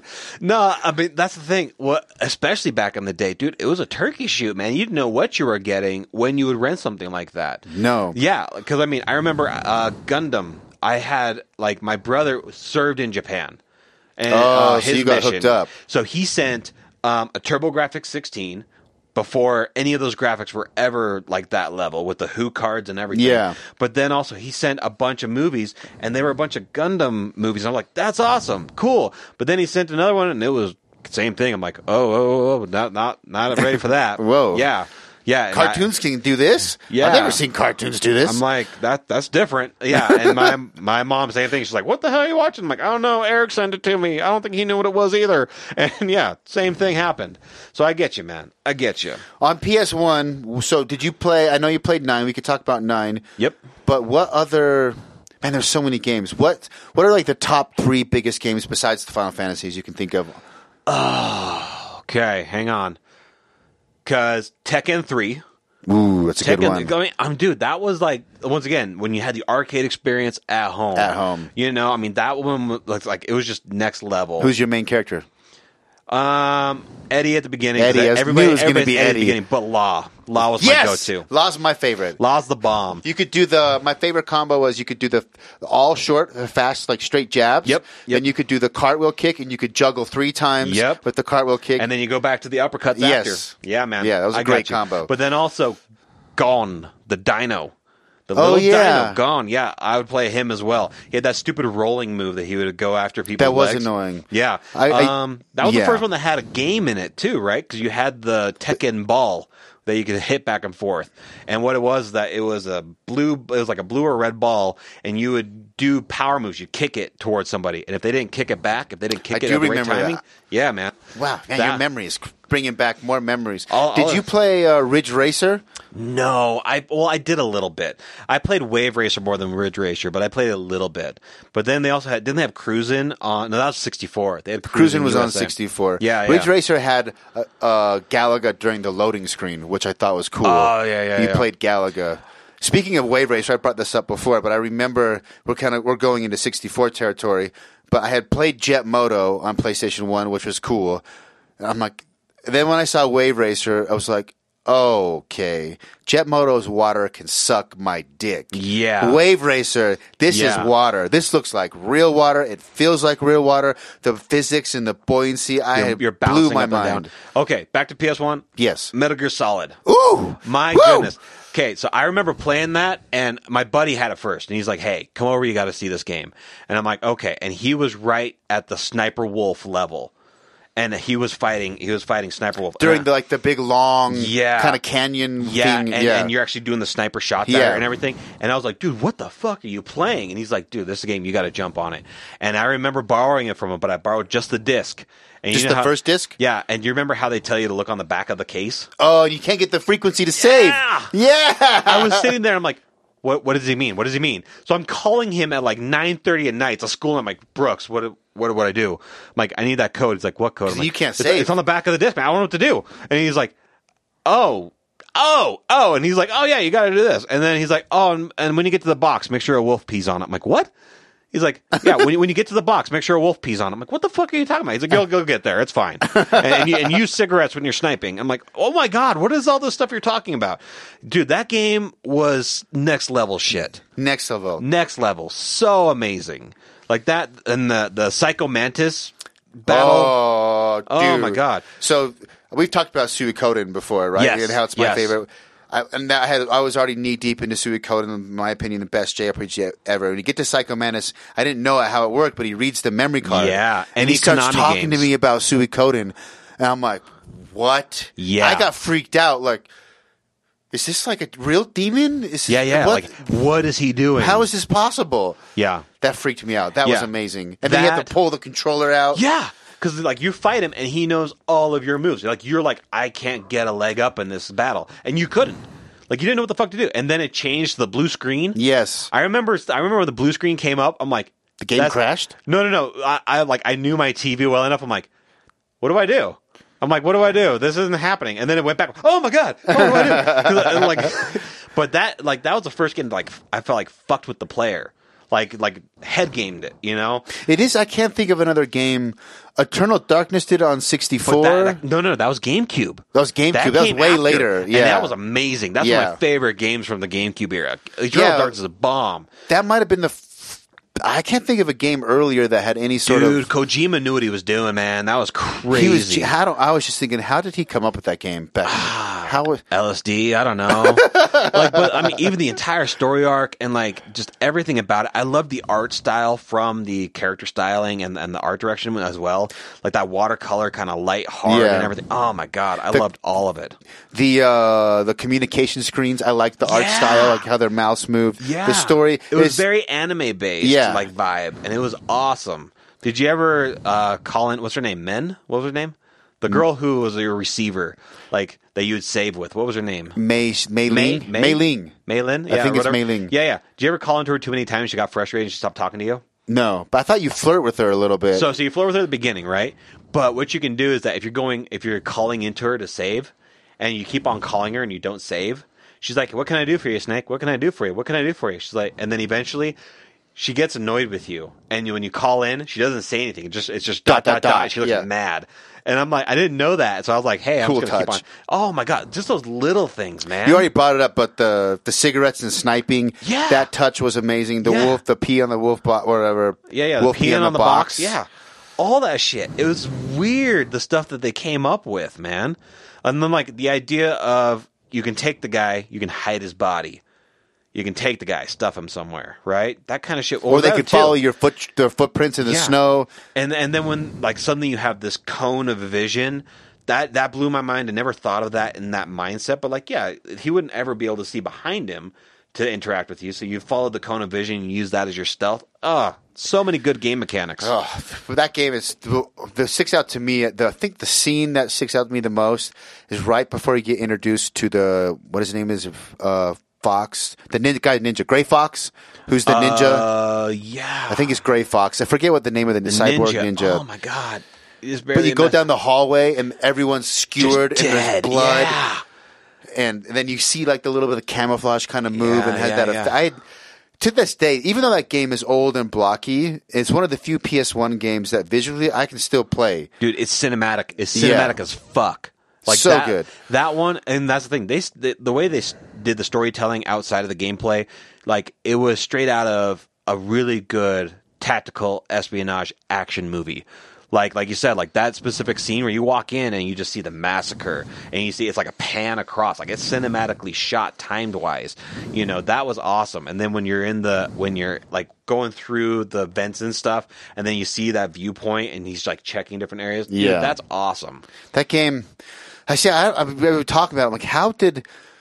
Because there was nothing like it at the time. There was nothing that Kojima could have built upon. I mean, obviously, he got inspiration. I know that uh, Snake's character is inspired from Escape from L.A. Whatever. Yeah, Kurt yeah, Russell. yeah, Snake. He's can also s- called Snake. He's now Snake. Yeah. you can see some of. Where he pulled inspiration from, but as the mechanics, the way the cutscenes work, the way the game played, all, like there was nothing to build from. That Not- was not all game-wise. but probably one of the most original.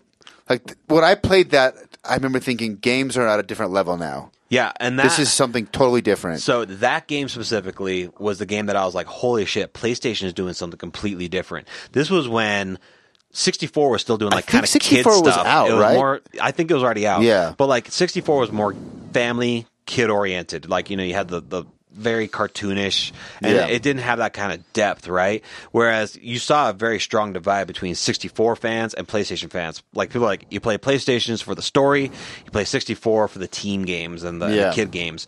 And I remember like holy shit, this is what they're doing because you had Silent Hill, you had Resident Evil, you had Metal Gear Solid, you had R- JRPGs, you had action games, all that kind of stuff. You had a lot of story driven games, and then you had 64 where it's like me and three of my best buds are going to burn through the night and play something Yeah. crazy, you know?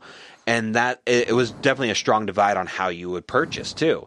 Like I mean, PlayStation, you'd see teenagers and adults buying, mu- you know, like, you- but you would never see them buy a 64 on purpose unless they were playing like GoldenEye. Yeah. you know. So it was interesting. It was cool. what other games on PS One stick out? Oh man, So you played nine. Tell me, talk to me about played nine. You know, honestly, nine's a, really I liked nine a lot. I felt like nine had the best mix of battle, like combat mechanics between seven, eight, and nine. I felt like that one. The only thing I didn't like was that your break would just randomly show up. Yeah, you couldn't. You, you couldn't control it. You couldn't control the you couldn't break. control the break. Like that bothered me, but I liked the storyline. I liked that they went back to like medieval magic and mages, Crystals and all yeah, that. Yeah, Yeah. I liked that actually. I thought Zidane's character was boring, but that's okay. And but I Steiner was a great story arc, you know, and Vivi's story arc, man, on that. You're the third person that everyone Oh, brings man. up. Vivi. That's my favorite. Yeah. I think he's my favorite character. I mean, well, just like that that story arc is one of the most powerful story arcs I think in Square Enix's storylines because not very many do they do they have that kind. But also in nine, they did a lot of that kind of like kind of darker storyline arc overall because Zidane had the same thing. You know, like you like at the very end, like the end of his third act is him just moping around, going, Yeah. "What the fuck do I do?" You know, like he he has a total identity crisis. You know, so I and mean- Vivi's whole story is identity crisis too. Like, what does Yeah. it mean?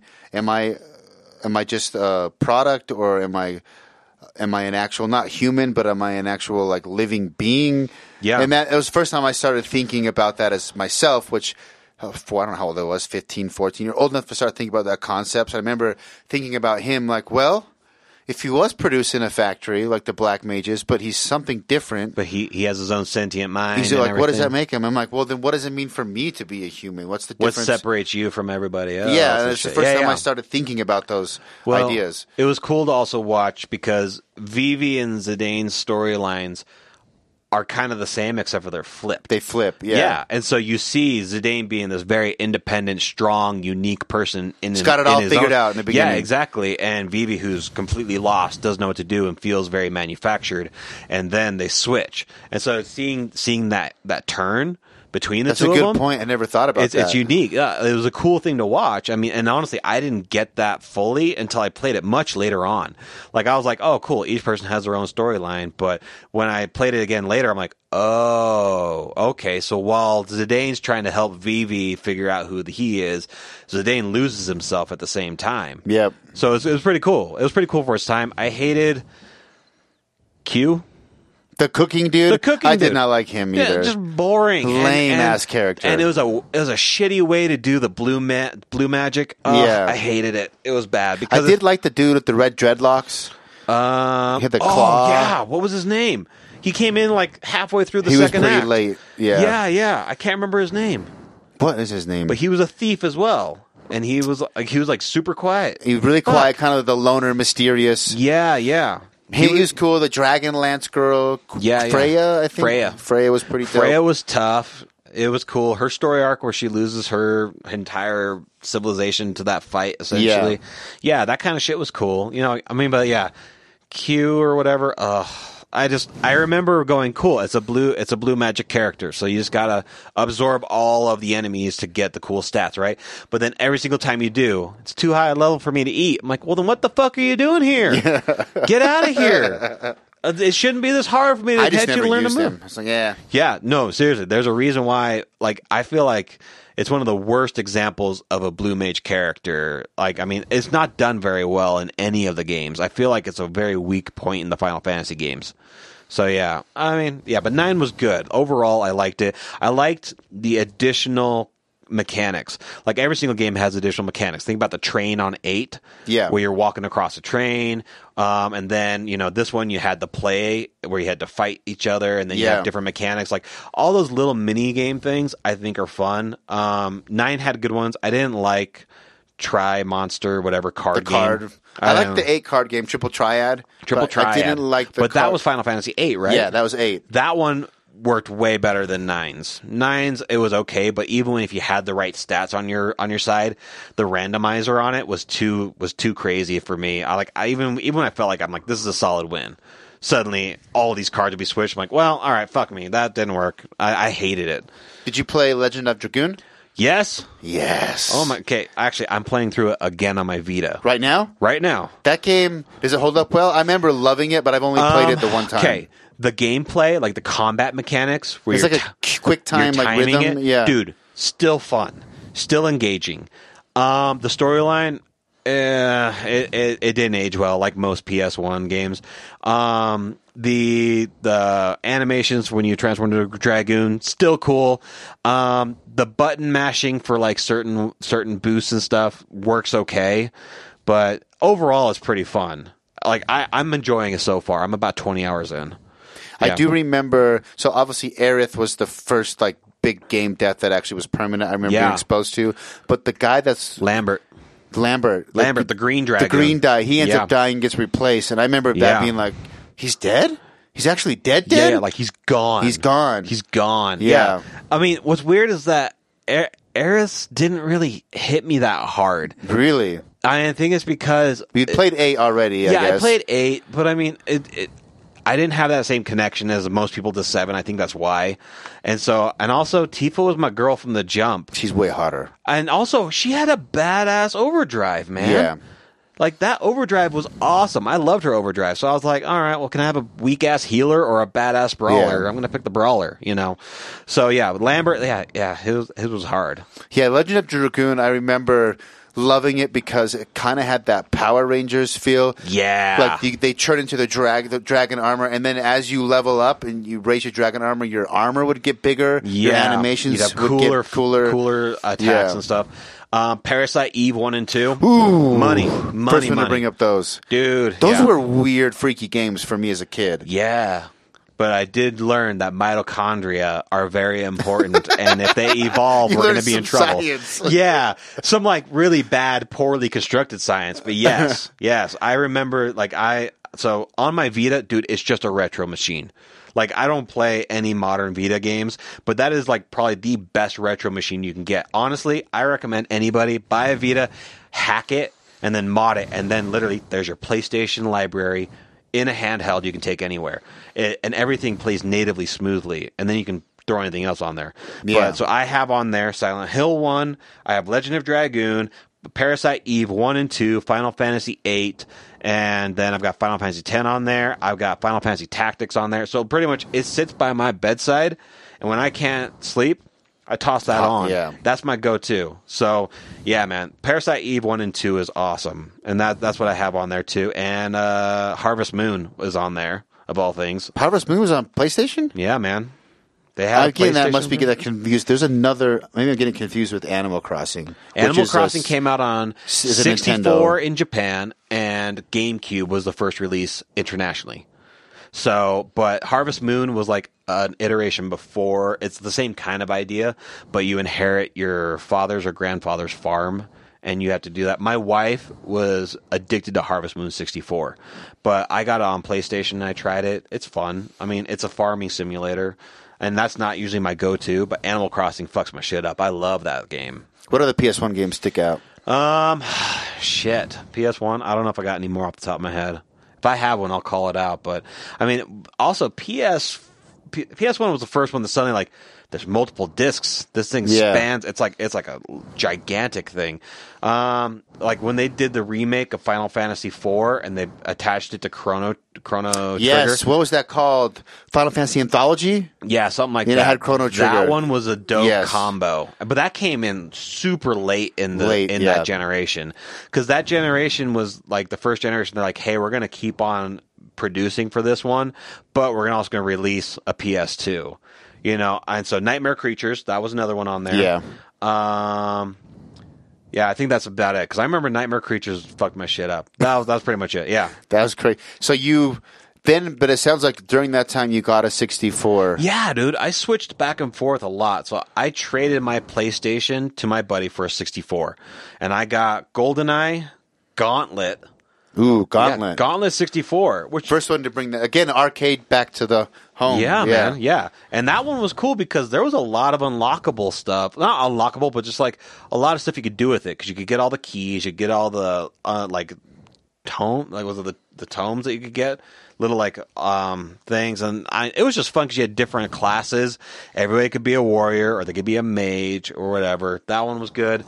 Um, Jet Force Gemini. that one was, That was good. that, that one's come up a bunch. yeah, Resident Evil 2 on that. I played it on both of them. Yes, and I played on both, but the 64 version I liked the most. I Yeah. thought it was a better Yeah, I felt like it was like it was weird to get into it, but once you did, I thought it was good. Doom sixty four. Yeah, I remember Doom 64. ag- ag- I was reading, I had EGM for sure at this point, and I remember them showing screenshots before it came out. And the big selling point was when you got up close to the sprites, they weren't pixelated.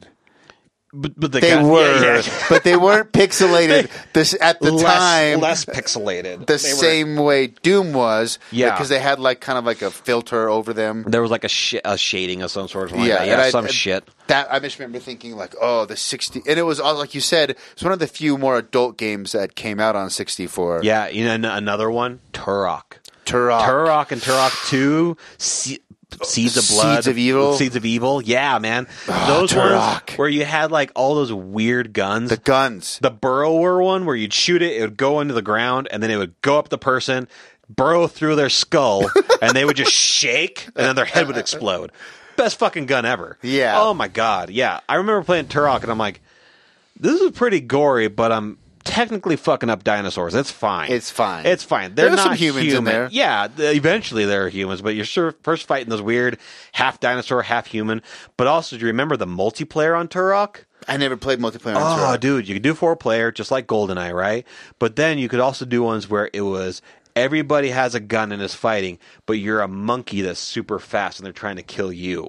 So you're literally just this monkey and you're running around trying to avoid everyone else who has a gun.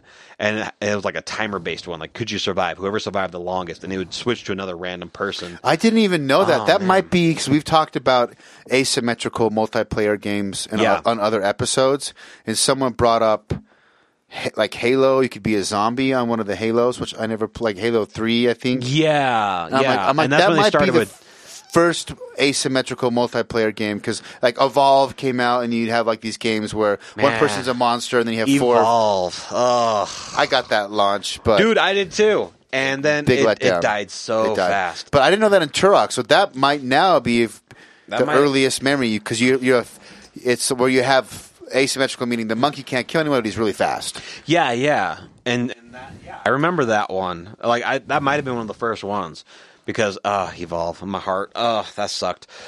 Because I, I got it launched too, and then nobody played it. I went to, I got evolved because I went to E three. I went to E three three years, and one of the years is when the- right before Evolve came out, and their E three showing was amazing. Yeah. the hype was amazing. They had the monster like a f- probably like a 25, 30 foot recreation of the monster standing. I waited in line to play it. I ran into like some famous journalists like Jason Schreier. Uh, what's the guy Brian Crescenti? Yeah, yeah, yeah. I, and like talked to them, and I'm like, oh, the Evolve's going to be awesome. And I bought it when it came out, and it just for some reason didn't stick. It was a great idea. The idea was cool, but I feel like the execution of it, dude, it was just too repetitive, man. Like even when they started coming out with new monsters, nobody cared by then. Like because it it's cool, cool, I'm the monster. But then like even at at launch, people already had it locked in. You can't be the monster. Like there's an easy way to defeat the monster if we get to him by this point.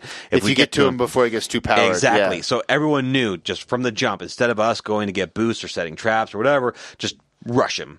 Just rush him. And if we can get to him before he can get to level two or three, we got him. And literally that's that was just the That game was the whole mechanic. game, And so yeah. yeah, so it was just it was just it was a great idea. I feel like kind of poorly executed, but that- that's too far ahead. That's too far ahead. Sixty four.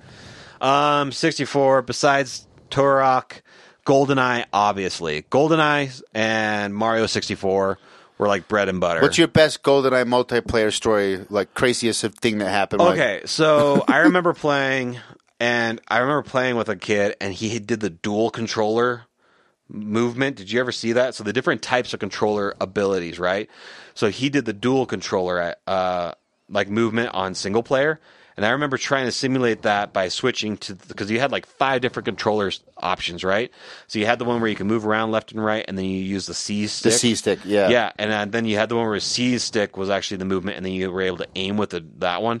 I actually had a competition one time because my buddy's like, "Don't move with the joystick, move with the C buttons, and then use the joystick to aim. You'll get faster because it did make you faster." And I remember playing. We had a competition that was done through our our church ward, like, and it was actually golden eyeball thing because that was the big thing. They were trying to connect with the kids, you know. Yeah. But they're like, cool. If you can do this, then we'll actually like whoever wins There'll actually be a money pot plus like we'll throw in a, a church T-shirt or some shit. And I remember specifically going through, and I remember I was like, I'm getting that money so I can get Resident Evil 2. That was the goal. and dude, I cleaned house. I remember like it was it wasn't even like fun anymore. I was that asshole kid who was so good that people were like It wasn't even a competition. yeah, yeah. And it was at the stake center. It was at the, the church center, and everybody's like lined up, and I'm just sitting there being this asshole. And dude, no, I cleaned up, and it and from that church fund, I was able to buy Resident Evil Two. Yeah, that was probably my best one. But then also just all the late nights, man. That was like the go to party game. Was It was that one, Smash Bros, the very first one. That was the first time that you saw like Mario being kind of a dick and like it being kind Yeah. of like, kind of like not like heavy, but just like wow, it's just a fighting game, and it was a, a completely different formula for a fighting game. and it was brilliant. It was brilliant. Like that had, I mean, now that formula has been copied a little bit with some other games, but really the Smash formula is still just the Smash formula. Yeah, I mean, you had, you had PlayStation All All-Stars. Stars, which was a fun game, Which was fun. There's a Turtles game that had the similar Yeah, And- TMT something. they have a few of them, but you have to have a solid roster. And I, like honestly, them getting so many characters from different areas, I think really sold it. And then every single time they had a sequel, they just added more and more to that Yeah. roster. And now it's just this behemoth, you know? It's crazy. But yeah, I remember playing Smash for the first time. And also, the single player was interesting. They had all those different levels where you I had never to hit. did the single player. You, what? I'm not in Smash. I never Oh my actually. That's one of the weird ones where people say I never played seven. I never played. I never owned Smash on 64. I just played at a friend's wow. casually. Okay. So there was actually like to unlock characters you do single player, but also they had like things where I remember playing with Pikachu and you had this specific obstacle course for Pikachu. So it's boost because Pikachu can do that lightning move, right? Yeah. So they had ones where it's like you have to hit targets and you're trying to hit the targets and hit all of them around this obstacle course before the time runs out. And each one is a little bit different. But I remember Pikachu specifically, you had to use a lightning move to move in this direction. And you couldn't get past this one move, this one area, without using his specialty move. And they had all different types of ones like that. for each character. Yeah, for each character, and it made it interesting. And they had different boosts, and then you had Mario and Metal Mario and all these other ones. I mean, it was a cool game, and it was one of those ones like a lot of fighting games don't have a lot of interest outside of just the fighting mechanic. But it, Yeah. I think it had a lot of variety, and they had the trophies before trophies were a thing. You could that's collect- true. You could collect That all the might figures. be the first. I mean, that might be the first trophies. yeah, like you could collect trophies when you unlocked a character, you unlocked a trophy with it and stuff. I mean, Yeah. yeah, man. Because I don't remember trophies until like, uh, not even the Xbox, maybe 360. You start getting trophies Yeah, yeah. I mean, for like achievements in games. Yeah, I mean, but those were like official. They're attached to a gamer score. But Yeah. before that, I can't remember a game before. I don't. That. That might be. That might be the first trophies. Yeah, man. What else on 64? Sixty four. That's a good question, man. 64 seems to be a little bit more common. People bring up 64 Mario, Yeah. Smash, Yeah. Ocarina of Time, which you didn't play. I didn't which play is Ocarina weird. Uh, or Majora's Mask, so I can nix those. Yeah, yeah. Those are the big three. Jet Force Gemini has come up. Star Fox 64 comes up. Okay, I did play Star Fox. That was actually one of the first games I owned, and I remember beating it in like four hours. It's kind of short. It's so short. I remember like people like you got to get Star Fox. I didn't realize you had to get it for multiplayer. Um, most of my childhood, it was like just me playing video games after a certain age, and so I always like that's why I'm probably more attracted towards uh, character, Yeah. solo style games, RPG stuff like that. And so I remember getting that, and I was like, "Cool, I'm going to play this all the time." And then I'm like, "I'm going to have this big long storyline," and I beat it the first night, and I'm like, "Well, shit." 'Cause I'm like, I don't. I have friends come over maybe one day a week, and I'm like, and this game wasn't good enough for me to play again. So I immediately traded it with a buddy to get a different game. I can't remember what I got, but it sucked even worse. Oh, I remember what it was. It was fucking Superman 64. That is Oh, I got the worst trade lauded deal as ever. one of the worst video games ever created. hundred percent. And I I traded for it because I was like, I like Superman the show. This will be dope. I got robbed. That game sucks really bad. Ah. It was it was unplayable, unplayable. Like at least at my game. I level. rented it and yeah, I took it back. I didn't even because you get three days or five days. I, Oh yeah, yeah. It was like I three took days. it back before it, my time was up. like that's It's how much. so bad. I don't Yeah. even want it in the house anymore. Yeah. Okay. Yeah, that was bad. E Oh, going back. Okay, I'm I'm only gonna do this once. Go back to the SNES. Uh, Maximum Carnage. Spider Man. That game was fucking dope. Yes. That was the, that was like the best solid beat 'em up for Marvel on SNES for sure. I'm, yeah, no one's br- brought that up. I remember that because Carnage was a scarier version of Venom. Yeah. It's like an actual killer Yeah, that got yeah, yeah. the symbiote and Yeah, Yeah. his name was like Cassidy, something Cassidy. And Cassidy, he's, yeah, He's what's a his- serial killer, and then the symbiote attracted, like, was but it's, attracted it's to him. different than the Venom symbiote. Yeah, because Venom was attracted attracted to the Flash, and he, and Fla- he was- Gordon something. yeah, yeah, yeah, Brock. Brock, yeah, Gordon Brock, but they call him Flash, Flash Gordon, yeah, yeah, whatever. And so he was attracted, like Venom attracted to him, but he wasn't like inherently evil most of Yeah. the time. But Carnage was the first character. They're like, holy shit, he's murdering. He's people. evil. And even that, that was when Venom actually teamed up with Spider Man to stop him. So Maximum Carnage was dope. Oh, that makes me. Did you play? I don't think it was on SNES, but on Genesis. Uh, Splatterhouse. Oh, Splatterhouse. Scary as shit. So I don't remember if it was. I know there was three Splatterhouses. Yes. I don't remember which one I got. They're all the same. You get possessed by this mask, Then you're saving your girlfriend. and you save the girl. you're going. You're trying to save your girlfriend. And you go into this haunted house. Well, the, I think it's three, and you don't save the girl. The very first level, you get to the end boss, and the end boss is f- for the level is uh, in this room with like broken up bodies, arms, and limbs and torsos, and it's eating people, and What? it's eating your wife. Like you What? don't save her. And he like you see him like rip her body in half and bite her head and like this. Oh, my God. And I remember just being like, "What?"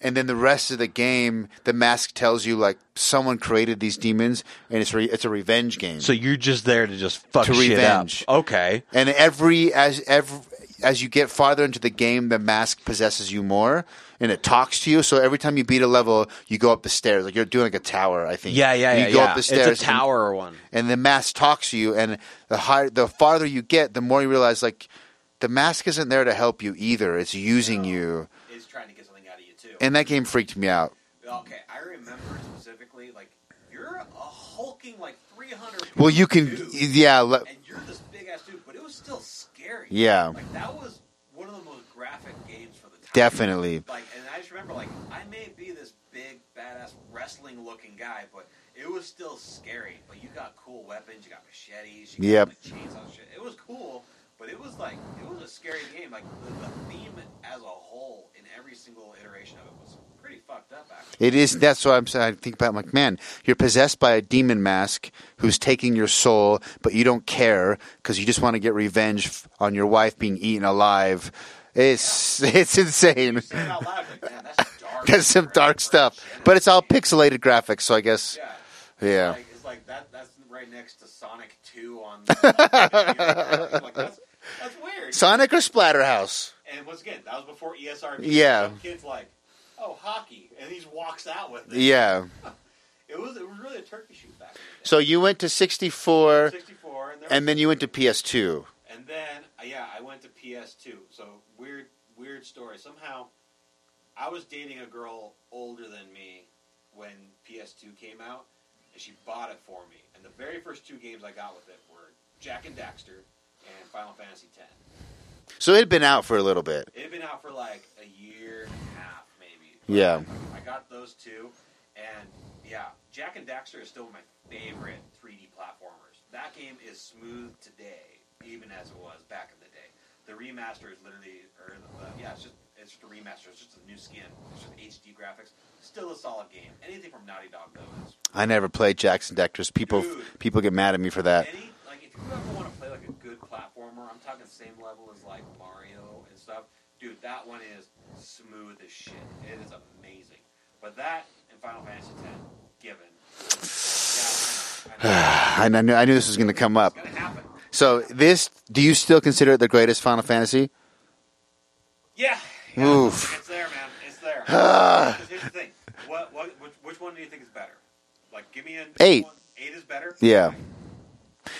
Because there's no fucking Titus Okay. that's dressed in fucking o- overalls with one strap off. Even marketed it as Ah. Lederhosen. Really? So I, yeah. I like to talk shit on 10.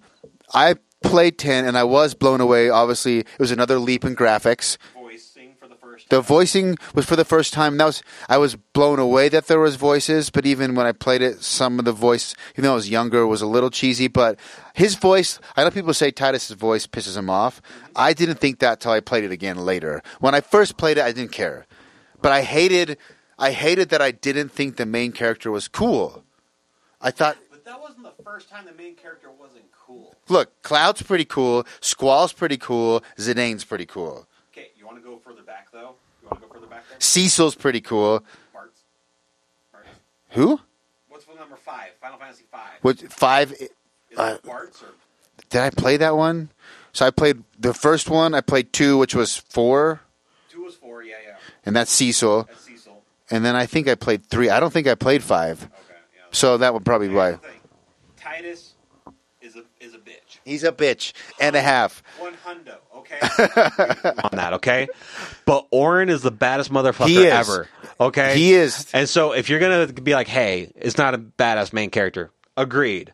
Okay? But I feel like it had one of the best summoning systems ever because Yes. because those creatures had their own systems. You could buff them. You could unlock. You can unlock new magic abilities. They can learn all the black magic abilities, and you could actually buff them out with with items and stuff. Um, and then also you had Lulu, which was.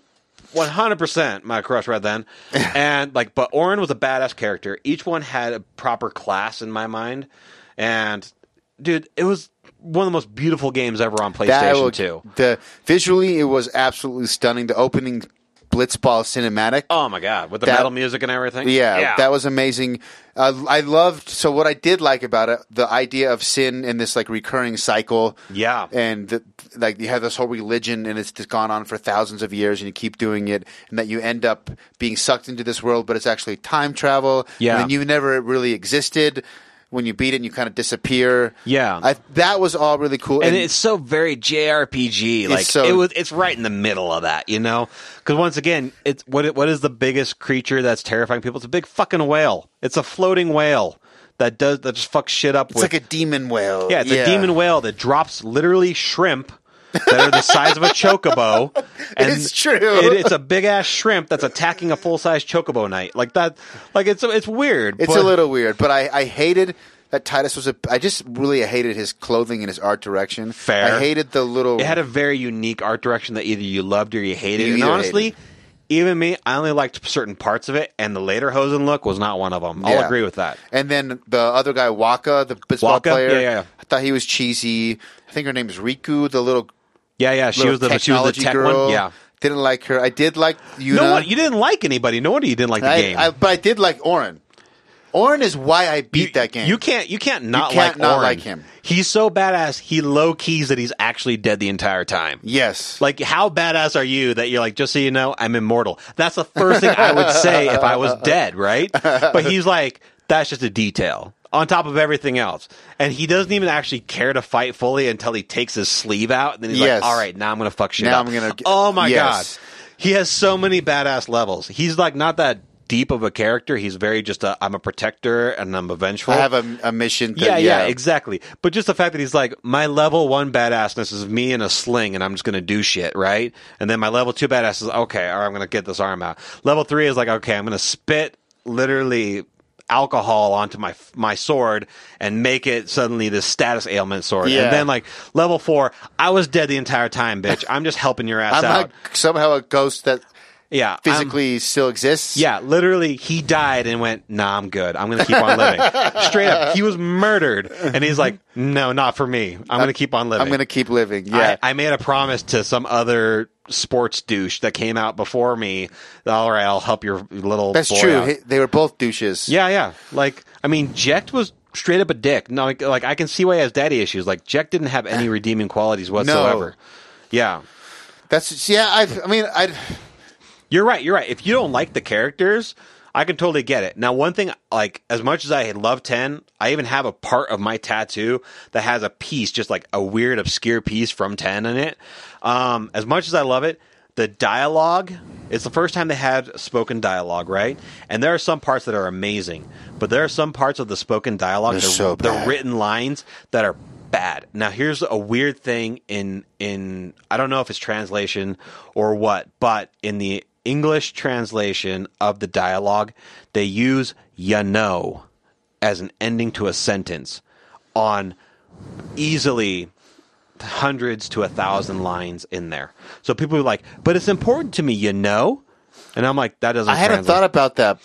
If you I'm ever gonna- go back and now play I'm it, gonna get- it's going to stick out like a sore thumb because I play it and I'm like, don't fucking say, ah, you said it. But this is really important to us, you know. But she might die, you know. But we got to get there, you know. I'm like, who wrote this? I get so annoyed.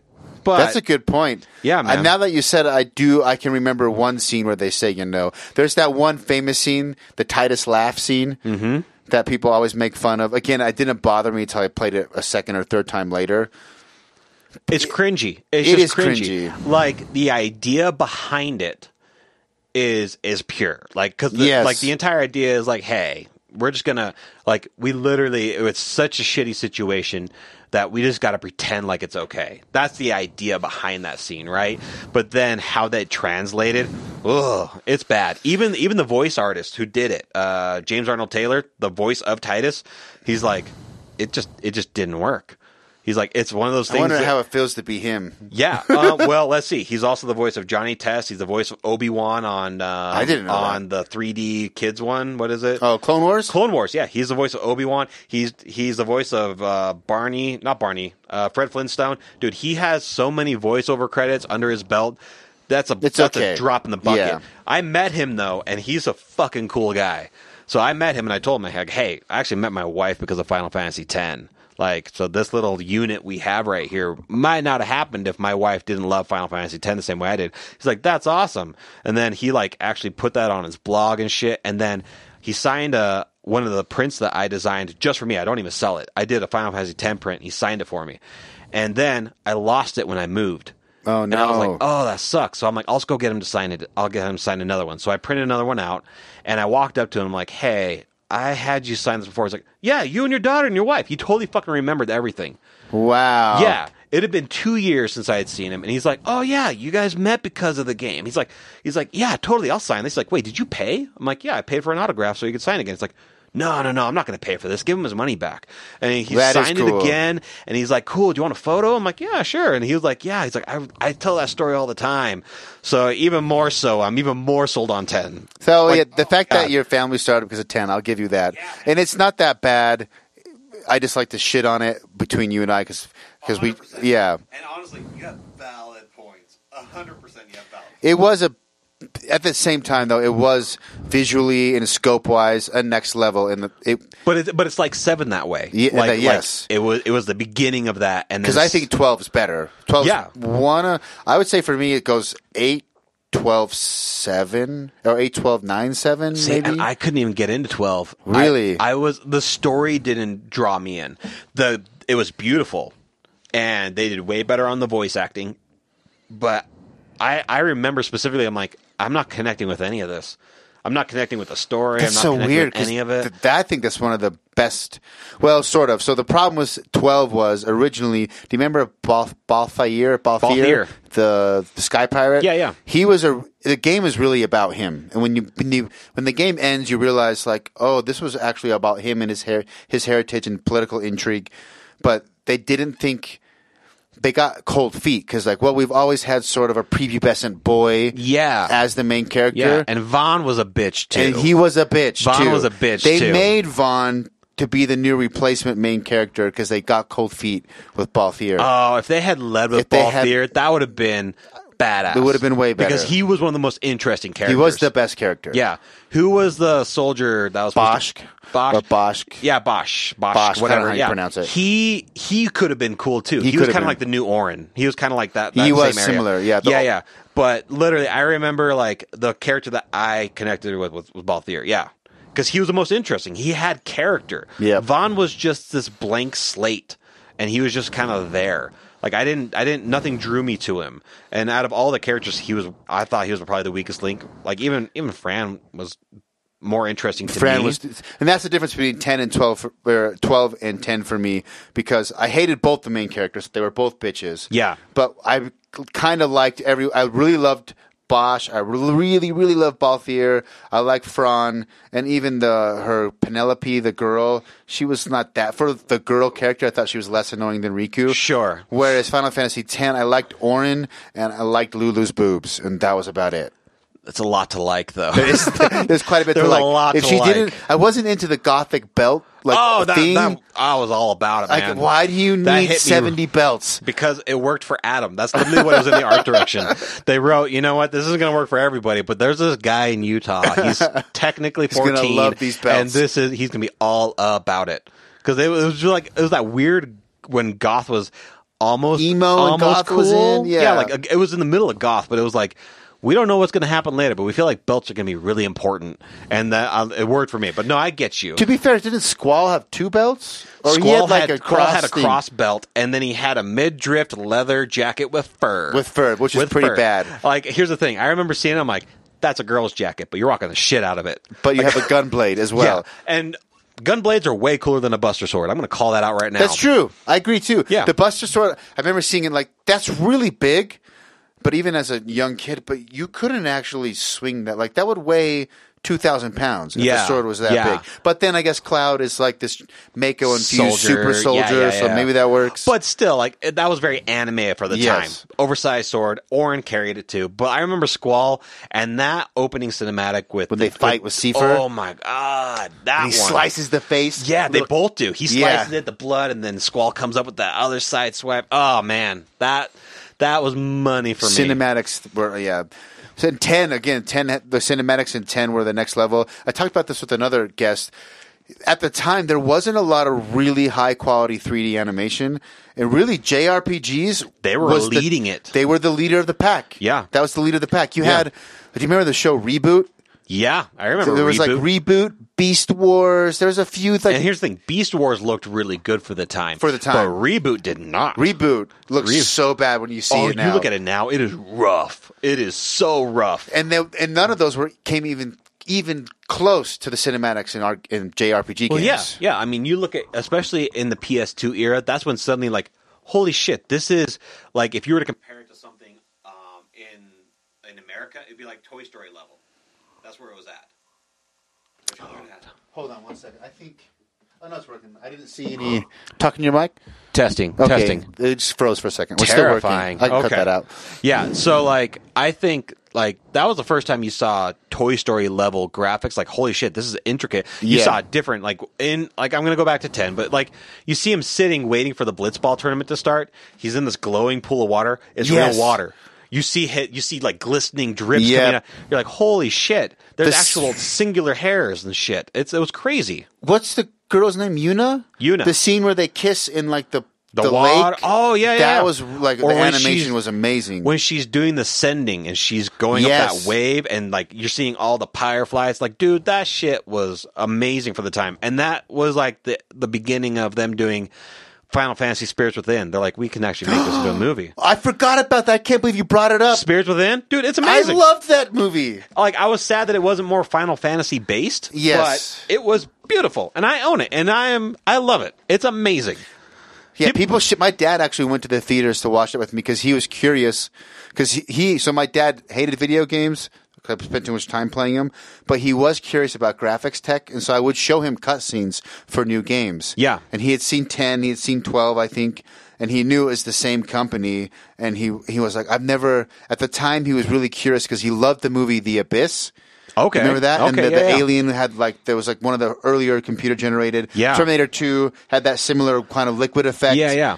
And he was. I want to see these guys. I know. I know it's going to be cheesy and lame, but I also know that these Japanese f- people have the best computer animation.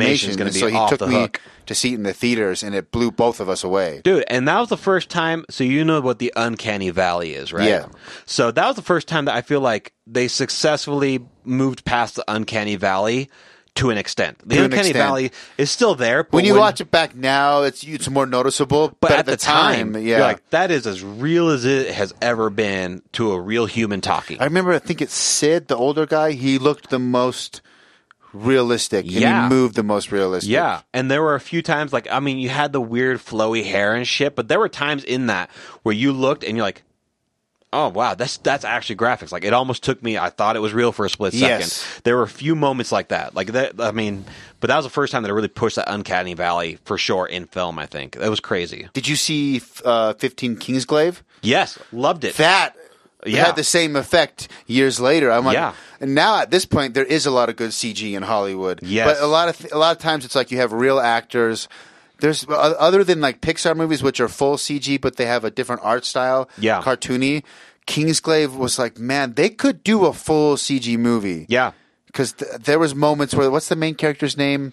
He's got the I short. can't remember, but yeah, I know who you're talking There about. were moments where the same thing. I'm like, I can't believe this is not a real actor. Yeah. there are certain sequences where I mean, obviously it's mocap and stuff too, Yeah. but it's still like it was so close, So and close. so much detail.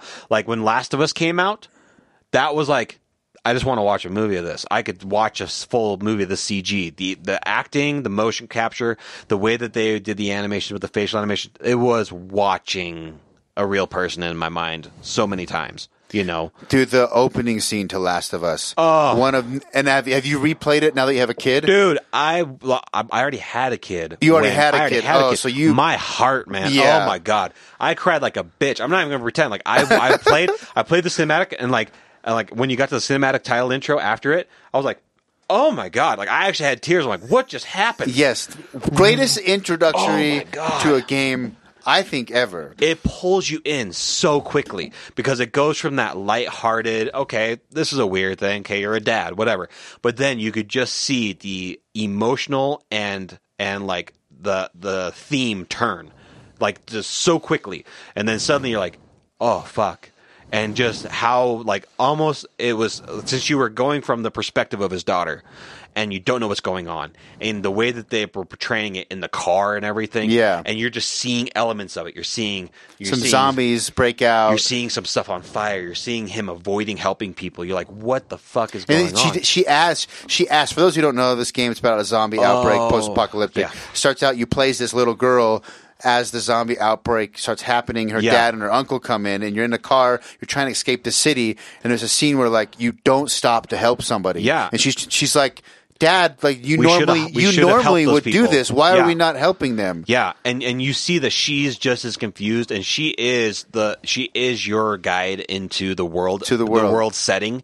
But like before that, you're you're just with your dad and you're helping him out, and I think you give him a birthday gift, right? Yeah. But then suddenly he wakes you up in the middle of the night and he's like, "We gotta go," and suddenly you realize that this is going to be the theme of the game, and you realize that it's going to be about survival, and you're going to have to make hard choices and all that stuff. And the way that they introduced it all the way through that intro was just so amazingly done. And then, amazingly. spoiler alert, he plays the girl and she dies. Yeah. And that's like the opening. and She's- she doesn't even die by a zombie. She gets No. killed by a soldier doing quarantine. Yeah, who's who's trying to follow orders while her dad tries to save her, and then he she dies Oh, in his I'm arms. getting emotional just thinking about yeah, it. Like, man. Like like, and he's he's like begging for her to not be dead. Oh my god, yeah, seriously. Like, no, I had a kid. She was like maybe two at the time, dude. I no, it ruined me, and I was like, this game is going to be in my top ten for life easily, and it is. It still is. Yeah, it's one of Yeah. the. It's one of the, and then the next scene is thirty years later or something. Yeah, it's like twenty years 20 later, or and you something just like that. see him, and he's grumpy and, weathered, he's dead And inside, you already and you- know, like I kind of already know what's been going on the last twenty years Yeah. without you having to tell me. Yeah, you can tell that he, you can tell that he's just yeah. He, he's he's a completely different person. You can tell that after that he changed as a person and he made bad decisions and hard decisions and he became very much more very much more numb to a lot of different things. And then Yeah. the ending, spoiler alert, again, he he's attached to this new sort of surrogate daughter, Yes. and she has the ability to basically she has the cure. Yeah, she, right. She's she- immune to the she's zombie immune virus. To the zombie virus, and so the entire game arc is you trying to get her to a facility that they can Reverse they can engineer a reverse vaccine. engineer a cure. But you don't realize that for them to do that, they have to kill her. they have to kill her. And so you have to make that. dec- So he makes the decision to this time save the daughter that he couldn't save. He before. couldn't save the first time. Fuck the human race. Oh, yeah. I'm saving my daughter. I'm not going to have this I'm happen saving again. my daughter. Yeah, this time I'm saving her. so, such a good ending. People still talk about that ending. Like Some of the best storytelling ever in gaming, easily, easily. I know we're kind of skipping ahead, but I really uh, parallels. God, did you play God of War, the new God of War? Yep, amazing. Amazing gameplay. might be my might be I know I have like JRPGs are a separate category but as far as just games in general I know it's cliche to say because it won the game of the like it might be my favorite game Really? in general really? yeah Wow. that's how much I liked that game That game was amazing, and I feel like it was the best direction that they could have ever done for the God of War to series. rejuvenate that series Rejuvenate it, reboot it. Don't hold on to Kratos as this angry, one-dimensional character that was very, very 2004. yeah, they like. I mean, realistically, like that's what that was the That's days. what it of, was. That was days of badass. they and even just took out ter- the the naked topless chicks No, they didn't. They're still there's there. well you can't have sex with girls like you can in God of War 1 2 and 3 I think you're right. I think you Yeah, can have. Sex I with would know. One of I'm a them. pervert. Yeah. Well, no, trust me. I, I went for the goal. I, I went for the gold with that too. I think you're right. But yeah, I mean, it, it definitely was what it was need. It was what was needed, and I think that that it's definitely telling that we are trying to get into more in-depth storytelling Yes. in general, and that's what's really trying to sell when it comes to one-player games. Like multiplayer games, fuck that noise. You look at Overwatch and shit, and they're still like the. I can't get into it Dude, I tried Yeah, you and I me both. tried I tried Apex both. I tried Overwatch I tried Fortnite before it got shitty. I don't like, Fortnite either When, when it first first started, I tried it. Like I mean, like right after they started the battle royale.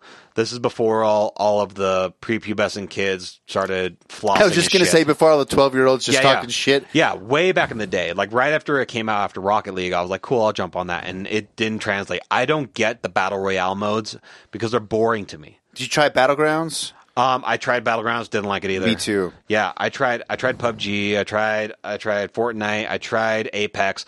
I can't get into them. I can't get into Overwatch. I understand why it's good, and I can understand why those other ones are good. I just it just doesn't draw me. You know, I don't know. Anyway, Speaking of God of War, did you play God of War on PS2? Is that one of the games you yes, I remember? beat I beat God of War one, two, and three. But yeah, I beat one and two. Great games. If we're going back to PS2, Final Fantasy X, uh, Jack and Daxter one, two, and three, amazing.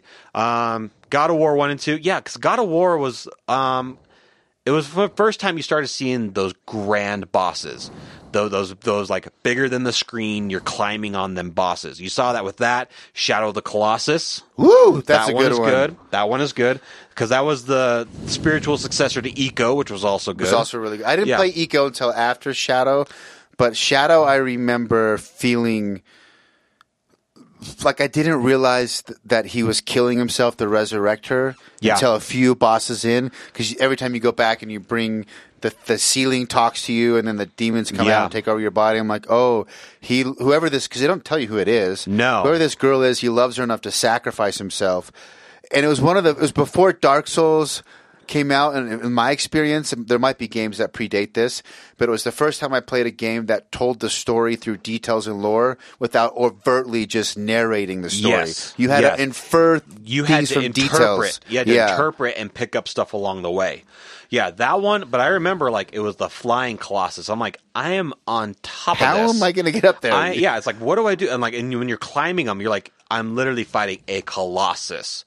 Like, suddenly these boss battles are not just you and this thing that can fit on the screen. It's like, no, only its leg fits on the screen, and I'm climbing up it. Yeah. it opened up a new level of scale that was awesome. you yeah, know? I would say other than God of War and Shadow of Colossus, there's nothing even close to like that before or even during the PS2 era. I can't think of any other games that have scale like that. before that, you what you think about is you think about like Metroid and stuff, where like literally the boss technically falls off the screen. Yes. and you're like, oh look how it's so it fills up the entire corner of the screen, but you couldn't ever see how big that Yeah. that was right. And then when you get into PS2 era and stuff, suddenly, holy shit, you can see this entire monstrosity, and you're gonna climb through it and whatever. So God of War, I mean, and also it was one of those ones where like, holy shit, there's actual like sex introduced into I the game. don't remember there being sex in a game other than maybe Grand Theft Auto. and like Leisure Suit Larry shit, Yeah. but that was like text based, whatever. I Yeah. mean, that stuff was completely different. But that was the first time I was like, wow, there are big boobs in your face, that's going to happen In a you know, game. Yeah. In the game, and I'm going to get I'm going to get experience points if I bone You get, I these think two you get chicks. experience and health. Yeah, you do because I know that I feel rejuvenated after sex. Yeah, I mean that like and it, it, but also the brutal finishers outside of Mortal Kombat, it really wasn't quite a thing too much. Like suddenly you have him like jumping on top of a minotaur and ripping its mouth open, Mm, Breaking or, the you know- jaw in half, yeah. exactly. And then you have him like decapitating like uh, all the Medusas and shit. Like it was a brutal game for its time, but it's also that's what the draw was, you know. Yeah. So It- for me, it was also one of the first times a Western developer had tight action. Yes. Because before it was like Japanese were king, especially JRPGs, but just action games. Devil May Cry, that was the turn, man. like, and then all, but Western games were more clunky. Yeah. And then all of a sudden, well, no, God of War is actually, Yeah. it's on par. That's when that's when um that's when Western developers started catching up. Yeah. Up until then, man, Japanese were on a different level. Like anything that's coming out of Japan was just way above and beyond. And then you started suddenly seeing these they're like, hey, we're taking those same mechanics. We're taking what we like and we're doing it our own way. Um Devil May Cry was obviously great. Yep. One through three was on there. I played all those. Resident Evil four obviously when it came out on PS2 like that's the thing my library was my PS2 library is still probably my largest library Okay, so that brings me to something I want to bring up. My, Okay. one of my favorite gaming memories is Adam Scott's Blockbuster service. yes yeah man So when I met Yeah. you, you had yeah your PS2, GameCube, and DVDs. By the way, Yeah, I ha- I still have. you Mostly had DVDs. how many DVDs do you think you had at your max, or do you still have Um, them Oh, all? I still have almost all all of them. I actually did a culling a while ago. Before I did like getting rid of a bunch of ones, I had about thirteen hundred, and then now I have I still have over a thousand, um, and I still have a ton. And I, I don't get rid of my games. I get rid, I got rid of my games once when me and my wife were dating. She's like, "You don't play these games. You should get rid of them." And I was like, "Yeah, you might be, might be right." And I don't think I've ever been more bummed out after I Yeah. got rid of them. And she's like, "I'm never gonna tell you to do that again." I had a I had a true JRPGs collector's You had a- PS1 collection, Yeah, and you had a trunk just full of all these mainly rarities. PS1 and PS2 All rarities. of these rarities. They were black labels, most of them too. Most right? of them were black Almost labels. All of them were black. Yeah, I remember you were going on your mission, or you just got back, but I was like, "You need to leave those with me," and you were like, "No, man, this is my stash." I'm like, "No, you need to Yeah, leave." that was those my with me." treasure, and I don't remember.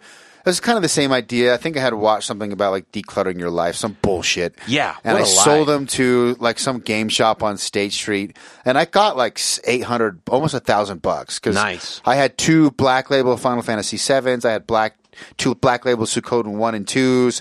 I had Black Label Brave Fencer Musashi. All sort like Black Label Parasite Eve one and two. Yeah, man. Dra- Legend of Dragoon, Wild, all the Wild Arms. I had everything, and it, I wish. I, s- I always get bummed out. Don't Yeah. ever sell your shit. Yeah, here's the thing. So, actually, ever since the digital library started coming in, like for PS3, PS4, Switch, and stuff, a lot of those games have lost value, which sucks because unless you're That's wanting true. true to cart. So, I made a deal with myself, and I'm so far feeling comfortable with it. I don't purposely get rid of stuff, but I did get rid of stuff from anything before PS2, GameCube, 360. Anything before that, if I wanted to get rid of it, I did. I got rid of about a third of the library because I'm like, that's emulator You yeah. capable. You know, like that that level back, I'm like, I don't mind getting rid of that because I can play it easier on emulator. Exactly. I can I can throw it on an emulator on my PS Vita and I'll have my PS1 library there. But before that was capable, I held on to everything. But you can't do that with PS2 and with GameCube and shit quite yet. People say they can, but I've played it on computers. It's not the same. Really? Because uh, the, the PS2, PSX, S2. That one is the and smoothest Dolphin- one. Dolphin is mixed bag. Depending Really? On, I've depending only on your played like hardware. ten games on it, and they've all been great. Yeah, but I don't know depending- about. depending on your hardware and how you're running it, it can get really smooth. well, on I do certain have games. a GeForce RTX 2080 oh my Ti God. over there. I know. I saw that asshole. Right. That's, I saw that uh, right as I walked in. Look at that, just beautiful 2080 Ti. Um, the, the sucky thing is there is an emulator for Wii U, Simu. Yeah. And some people are getting Breath of the Wild 4K 60 FPS. I can't do it, and I've gone through all the emulator tutorials. I should be able to. you Decent- should be able to because you have the hardware. Yes. But it's the architecture. Yeah. But other people have worse hardware, and they're posting videos of 60 F- FPS 4K Breath of the Wild. So here's the thing. That that's that generation is right in that weird gap where it's not quite perfected on PC as an emulator, but you can easily get the hardware, the actual hardware for cheap and hack it. And then you literally get full on use. That's true. That's that's that weird point where you should be doing that instead. Remember when Xboxes were being modded? I had a modded Xbox. Oh, yes. Remember, it's like, hey, this is a primo time to do that. You can get it for you know, even if you spent a, a mint on it, it would run smoothly. Most of our Xboxes when we did Xbox lands Back were modded. We were all modded. Almost all remember of us what's were his name? modded. Was his name Chris? Matt. Matt. Little Matt. So I remember we were Modding hanging Matt. out and modding Matt. We were hanging out in Danny Huntsman's apartment, and Kevin Howard wanted to mod his own Xbox himself. Yeah. and it was a hardware mod where they soldered the chip. The executor chips and, and everything. uh, I remember we were all. I think you might have been there. We were playing Halo with three Xboxes, and Kevin got his mod to work, and we all started clapping and Yeah. cheering because we, we thought it was going to brick it. Yeah, and and, it was at that time it was fucking black magic still to people. Yes. like I didn't know, I still don't know how to do it. But I remember Matt made an arrangement with me. He's like, "Dude, give me your Halo Green Xbox, and I'll set up a mod one for you. I'll give you a clear case." And I'm like, and like a hundred bucks on top of it. And I was like, "Sold." I'm sad now because I don't have that green limited edition Halo Xbox anymore. But I had a gigantic, fat at the time, 500 gig hard Yeah, drive. with all it was these stacked games. with all these emulators and everything. And dude, that thing was a monster. And it it lasted up until about four years ago. It chugged along. And now there's a big community that still only mods Xboxes because it they consider it the best emulating machine out there. it probably is. It probably still is. But I mean, because everything from Xbox, you could run most of your 64 on there. You could run some PS1, and then anything back behind there, you could run. And it Yeah. ran coin ops really well too. So I didn't know that. I never saw that on a. all of coin ops on there. So all the arcade games, all of the Neo Geo, uh, all that kind of shit, smooth as butter on there. Damn, that makes me. I think I think when the Switch gets a like a better mod that I'm not scared to do, I'm probably going to mod my Switch because my Switch right now is basically just an indie kind of pixel platformer. You pretty much just play That's all Stardew I Valley play. on it. yeah. No, I don't play Stardew Valley, which I've never got an Animal Crossing or whatever the one. You, Okay, yeah, yeah. Whatever the game you were talking about, Harvest Moon. Yeah. But uh, basically, if a game comes out on PC. That's 3D. I'll get it on PC, but Sure. if it's a 2D version, like a indie game, Hyperlight Drifter, Okay, I'll okay. get everything I get on Switch. So here's the thing: the one problem with that is that Nintendo is notorious for always patching out moddable Yeah. options, and so literally they just barely stopped patching um, the Wii U, and so people are like, "Now's the time! Now's the time. Mod it out. They're not going to do any fixes on it." And now the 3DS is at end of life. They're waiting for that final patch so then they can mod the fuck out of the 3DS. I love my. I have a 2DS XL. That's the only. I have both the Vita and that on my nightstand, and so I'll switch between the two. And uh, like they're two amazing handhelds, but so like you're gonna be waiting a long time before your mod doesn't get patched out. That's true. Yeah, that's you a got good a point. you got a while, Oh, son. Yeah, back to to Casa de la to Adam Scott rental Oh, yeah. service. Yeah, yeah, the So you rental had a service. thousand DVDs, I every had a- video game known to mankind. I, I had like just on the disc based games, I had easily hundred and eighty between Xbox, GameCube, and PS2. And then when 360 came out, I added easily another 60 titles uh, right away.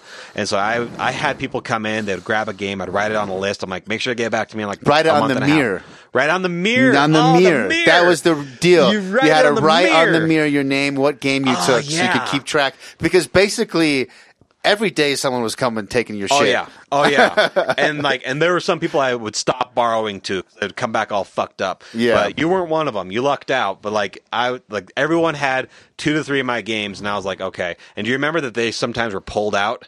Little games, Yes. like they were. sli- That's because those are like when I look at my library wall, I got to make sure something sticks out if I'm going to want to play it later. So they can't take the one that you wanna so I'm like, play. don't pull out. Don't grab any of the ones that are pulled out. Any of the ones are free game. Yeah, man. And so I, so just for space sake, I don't have my DVD wall anymore because I literally spanned an entire wall with cases. So what I did instead is I got a um DV, like one of those CD thousand cases. Oh, like the, big one. soft case. No, no, the big metal ones that have Oh. like the lid, and then it has ru- uh, rails, and then you put in Ah. a little slip. I organized them by alphabet again, and I have all of my basic DVDs and Blu-rays in there, and I filled it. And then I have all my limited edition shit, like metal tins, uh, special cases, and stuff, on another four shelves for all the other stuff. And then all my games, I don't take them out. I keep the cases and manuals. I keep them all in complete in box. So I, my, I have an entire closet full of just games still. So I still buy hard copies as much as I can. But yeah, it's it's I'm gonna it's gonna be a long day in hell before I get rid of hard copy. I think I buy digital when I don't feel like I'm gonna want it later because Yeah. I I don't know when they're gonna turn off servers and shit. So That, that, that does worry me sometimes. Like, what if Steam goes away? I have so many games on Steam. yeah, and here's the thing: you're looking at them turning off servers and, and getting ready to migrate stuff off of 360, and I'm like, unless you have a hard drive big enough to take all that shit with you, you're You- shit out of luck, man. You don't have a game anymore. Yeah, and if it's not been com- if it's if it's not been ported over to Xbox One compatible, you're fucked. And that's the thing is that certain publishers you're not going to get that from anyway. Um, LucasArts, who did Fractured and shit, they're gone. And it's one of those things that the intellectual property is in limbo. They can't bring that to the next one. They can't access certain things. It's Like so, there's going to be titles that because of either corporate bullshit or political bullshit, or whatever, or maybe the studio goes under. You're not going to get that. If you look at THQ, who did Darksiders, which is an amazing game. You Yes. know, when they went under, the properties only went to certain studios after that, and then like certain certain controlling of if you can download it or not also went with that. So you can only download certain versions, you can only download in certain areas. So I mean, I love cloud because it's cheap, it's accessible and stuff, but also you don't really own any of that. You don't really own the It's, game. it's not yours. You Yeah. don't you don't get to actually hold it, and you can't borrow it and share it the same way. You can digitally in s- in a, in a sense, but also you can't. So like I, I do buy digital, but I, I try and steer clear of it for the most part. Yeah, That's a good point. One of my favorite gaming memories is at that same house where we would ride on the mirror to borrow games. The first time I saw a 360 game, you had that like old giant TV that big was screen, a rear seven feet projection, deep. Yeah, Like the, the Was it- thing was the biggest TV I've seen in my life. yeah, and was it Gears of War? It was Gears of War, and Oh I my saw you God. playing Gears of War.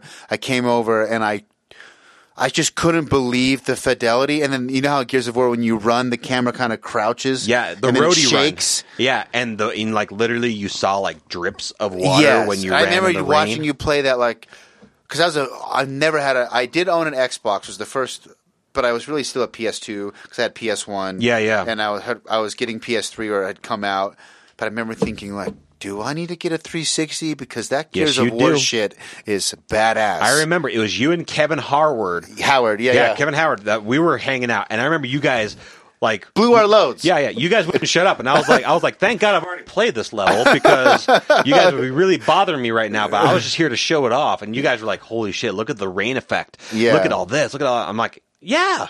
Actually, when you think about it, yeah, this game is fucking badass. Now you look at it, it's a big gray pile of shit compared Yeah, to everything it else. sucks now. But at the time, the It was- mechanics, the ideas, it was beautiful. Now, Gears of War isn't close to my favorite anymore, but dude, I own a Lancer from two, of the full size replica Lancer. Oh, dang. Two, I own a gold version from four. I own a regular version from four, and I'm trying to find a version from three, the retro Lancer. so you would think that you're a huge Gears You of War would think fan. it, but I, but I, I do. I, I beat every single one. I played every single one. I like them, but just the fact that the Lancers are so fucking badass and they'll release them every single time. I'm waiting for the Gears of War Five one. It's gonna be a crimson one, and I already have a space on my well. I made a gun rack, so I they hang up on a rack, man.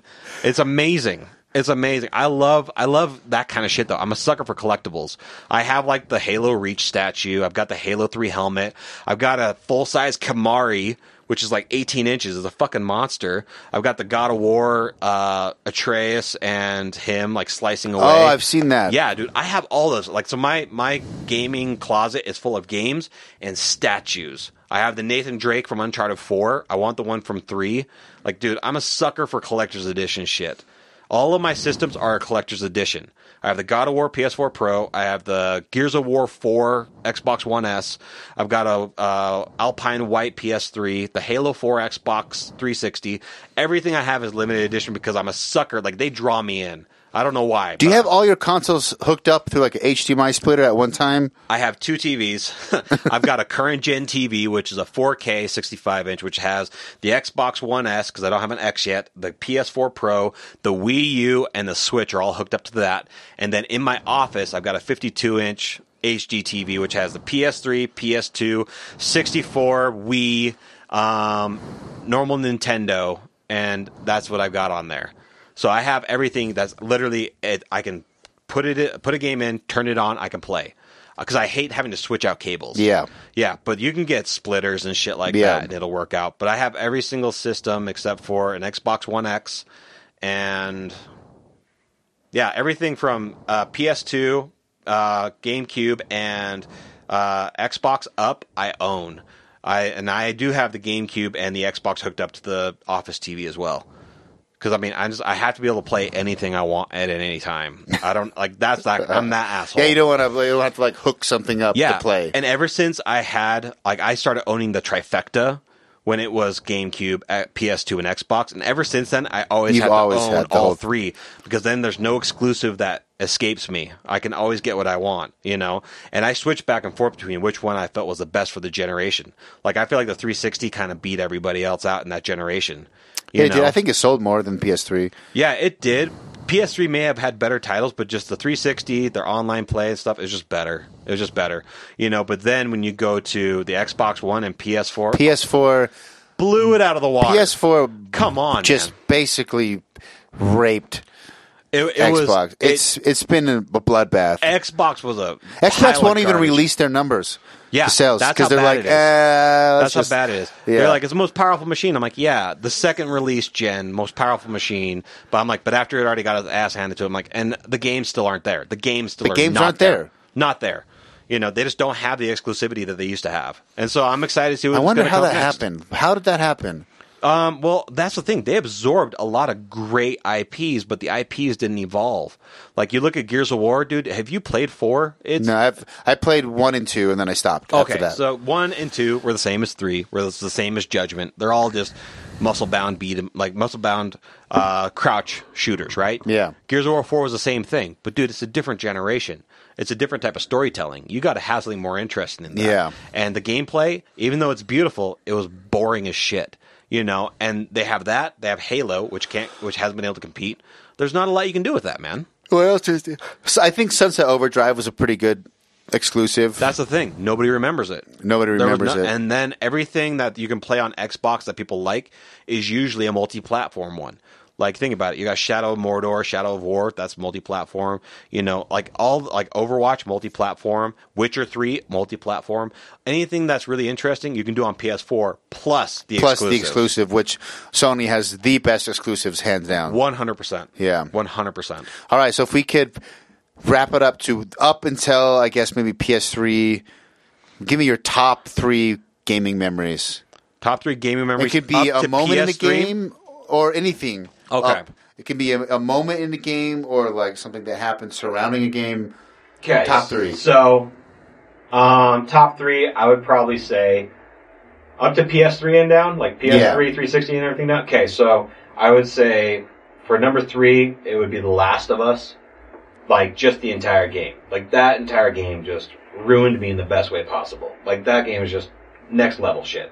Um, then number two is definitely Halo because Halo was just that camaraderie game for our generation. Like you and me met realistically because of Halo. I have lifelong friends because of Halo. Yeah. You know, and it's, it's that game that suddenly became this weird connection that it was accessible to everybody. Even if you were bad at it, you're still having fun. But also, it was a driving point for people to play. Do you have a specific memory of a night, a land party that Yes. stands out to you? Yes. So there was a night that we were supposed to have a Halo night. I don't know if you were back yet from your Mission. LDS mission, but we were supposed to play Halo at my house. Like we were renting a house, me and two other dudes. One of them was our mutual friend Danny, and then um, my buddy Austin. And we were. It was the middle of summer. We didn't have air conditioning. It was balls hot, and so we left the front door and back door open because that's how you got cool air in, right?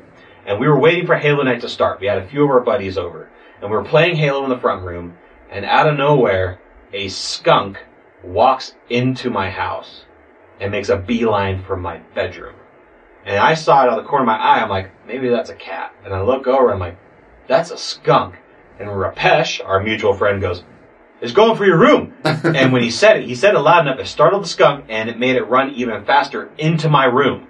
Were you here for this? No, it was not. Okay. I thought you were going to talk about the fire. I know there was a fire at that house. Yeah. But- a lot of shit happened at that spot. Okay. So th- this skunk story, this is called the officially the skunk story. Like this happened a week after our basement flooded, and so we had a bunch of fans going downstairs. So we were all playing upstairs. So that's why we had everybody in there. So the skunk goes into my room, and you remember my room was set up. You walk in, there was a couch, the big screen Yep. TV to the left, And then your with bed on- DVDs yeah. and stuff. My bed was to the right. It went right under my couch It's a Friday night. We don't know what to do. So I call up animal control. I just shut my door and I call animal control. I'm like, hey, there's a skunk in my house. What do I do? And they're like, oh, animal control's closed. You got the police. I'm like, okay, what do I do? Like, we'll send a cop over. I'm like, what is he going to do? what the hell is he going to do? And so by this time, the rest of the Halo crew has shown up. We have like eight or nine guys, but the basement flooded. So we had all of our couches from downstairs. Upstairs. The place is a wreck. And this cop shows up and he sees a bunch of dudes, a bunch of sketch looking couches just stacked on top of each other. He thinks it's a drug den, probably. Yeah. and he, he walks in and he's like, I hear that there's an animal issue. And I'm like, yeah, there's a skunk in my room. He's like, are you sure it's a skunk? And I'm like, come here with me. Come here with me. So I bring him into my room and he's like, okay, so where do you think it is? I'm like, it's under my couch. And so he goes and he flashes his uh, flashlight under there. And when he does, he's looking around and he gets to where the skunk is. As soon as that light hits, it goes, and he goes, "Holy shit, that's a skunk!" I'm like, no shit, you big dumbass. That's what I said. And so he's, so I'm like, "What do we do?" He's like, "Well, I brought a cage." I'm like, "Cool, catch him." And he, and he's like, "No, I'm not gonna catch My him." tax dollars at work. Catch yeah, it. Yeah, I'm like, "Cool, you brought the cage." He's like, "No, it's attached to the truck." And I'm like, "What do you mean?" That, and he meant that he brought an animal control car with a cage in the Oh, back. Yeah, yeah. And I'm like, so what do we do? He's like, I don't know, you gotta catch it. And so I'm like, okay, hang on a second. You're gonna, I called you, cause I called animal control. They send you, you buy, you bring a truck, but you don't bring any sort of snare or anything for this. What am I supposed to do with this shit? And he's like, I don't know. By this time, another cop car has shown up with a dispatcher on a ride along. And those two walk in, and this guy's a sergeant. And he's like, hey, so I hear there's an animal issue. And the cop's like, yeah, there's a skunk in his room. I'm like, cool, so who's going to get out of my damn room? and so they're like, uh, we don't know. And so by this time, our mutual friend Chandler has shown up. And Chandler goes, I'll help you catch it. And I'm like, really? He's like, yeah, you and me, man. Let's go catch it. And I'm like, okay, what do we do? He's like, I'm going to grab that broom and you're going to grab that box and I'm going to lift up the couch and you're going to put the box on the skunk and I'll try and shoot with the broom if I can. Now, my couch was a hide a bed couch and so it was heavy as shit. yeah. So me and Chandler go in there and we're sitting there and And the cops are just watching. the They're like, cops good luck, guy. are what they didn't e, they didn't even come in. They were sitting in the hallway. So we shut the door so then it wouldn't go out there. yeah. So what happens is that Chandler's like, is it still under there? I look under there with my flashlight. I'm like, yeah, it's still under there. He's like, okay, I'm going to pull the couch back and then you put the box on it. okay. So I'm like, all right, cool. So he pulls, like he's on the front of the couch where the cushions are, right? And he's pulling the back of the couch forward towards him. So the back of the couch is lifting up. And as soon as he lifts it up, that skunk's tail whips up. Did it spray you? The, no, no, it's, it's whipped up. And I'm like, dude, don't But move. it's ready. Yeah, he's, I'm like, dude, don't move. And he's like, why? I'm like, the tail's up. And he's like, are you fucking serious? I'm like, yeah, I'm fucking serious. And I'm like, I'm gonna try and get close enough to it. If his tail goes down, I'm gonna try and like lunge with this box and cover it. The problem is, even if the tail's down, I don't know what happened, but I would think that even if you get the box over, it could still spray and fuck your room up. Yeah, but I just wanted the asshole out of there. So Chandler has this big ass couch, and he's like trying to hold it back, but it's it's got that bed in it. It's all heavy and shit, right? And I'm trying to lean forward. He's like, dude, I'm losing my grip, and I'm like, no, you need to hold that shit. So he's like, Dig "Okay." deep, Chandler. Yeah, yeah. So Chandler, he goes to like get another grip, and it moves the couch a little bit, and all I hear is like. Oh no. So I wasn't even close. I wasn't even close to it yet, and it sprayed. When it sprayed, Chandler starts leching. Goes, oh, oh. He drops the couch on the skunk, and he books it. But did he smash the skunk? No. It The just skunk- goes back the- under. he- Yeah. He, s- he drops the couch, the skunk's still in there. By this time, it's sprayed. the damage is done.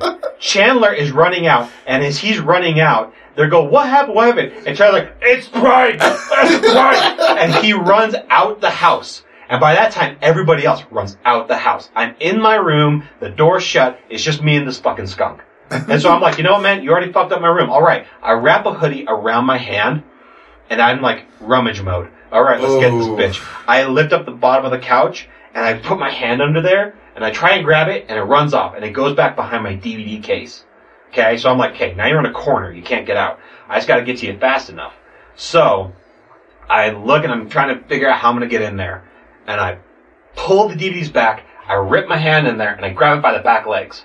and I got it. And I'm like, I don't know what I don't know what part I got, but I got it. I'm gonna hold on tight and I'm gonna rip it out. When I pull it out, I realize I got it by the back legs. Oh, no. I got it by the back legs and his tail, and I can feel it spraying this hot Oh my mist gosh! in my hand. Oh no! So I've you- heard that is impossible to get out. Yes. So I'm sitting there and I'm holding it and I've got his tail and his back legs and dude, it is whipping around trying to trying to bite me. It's whipping around trying to get me.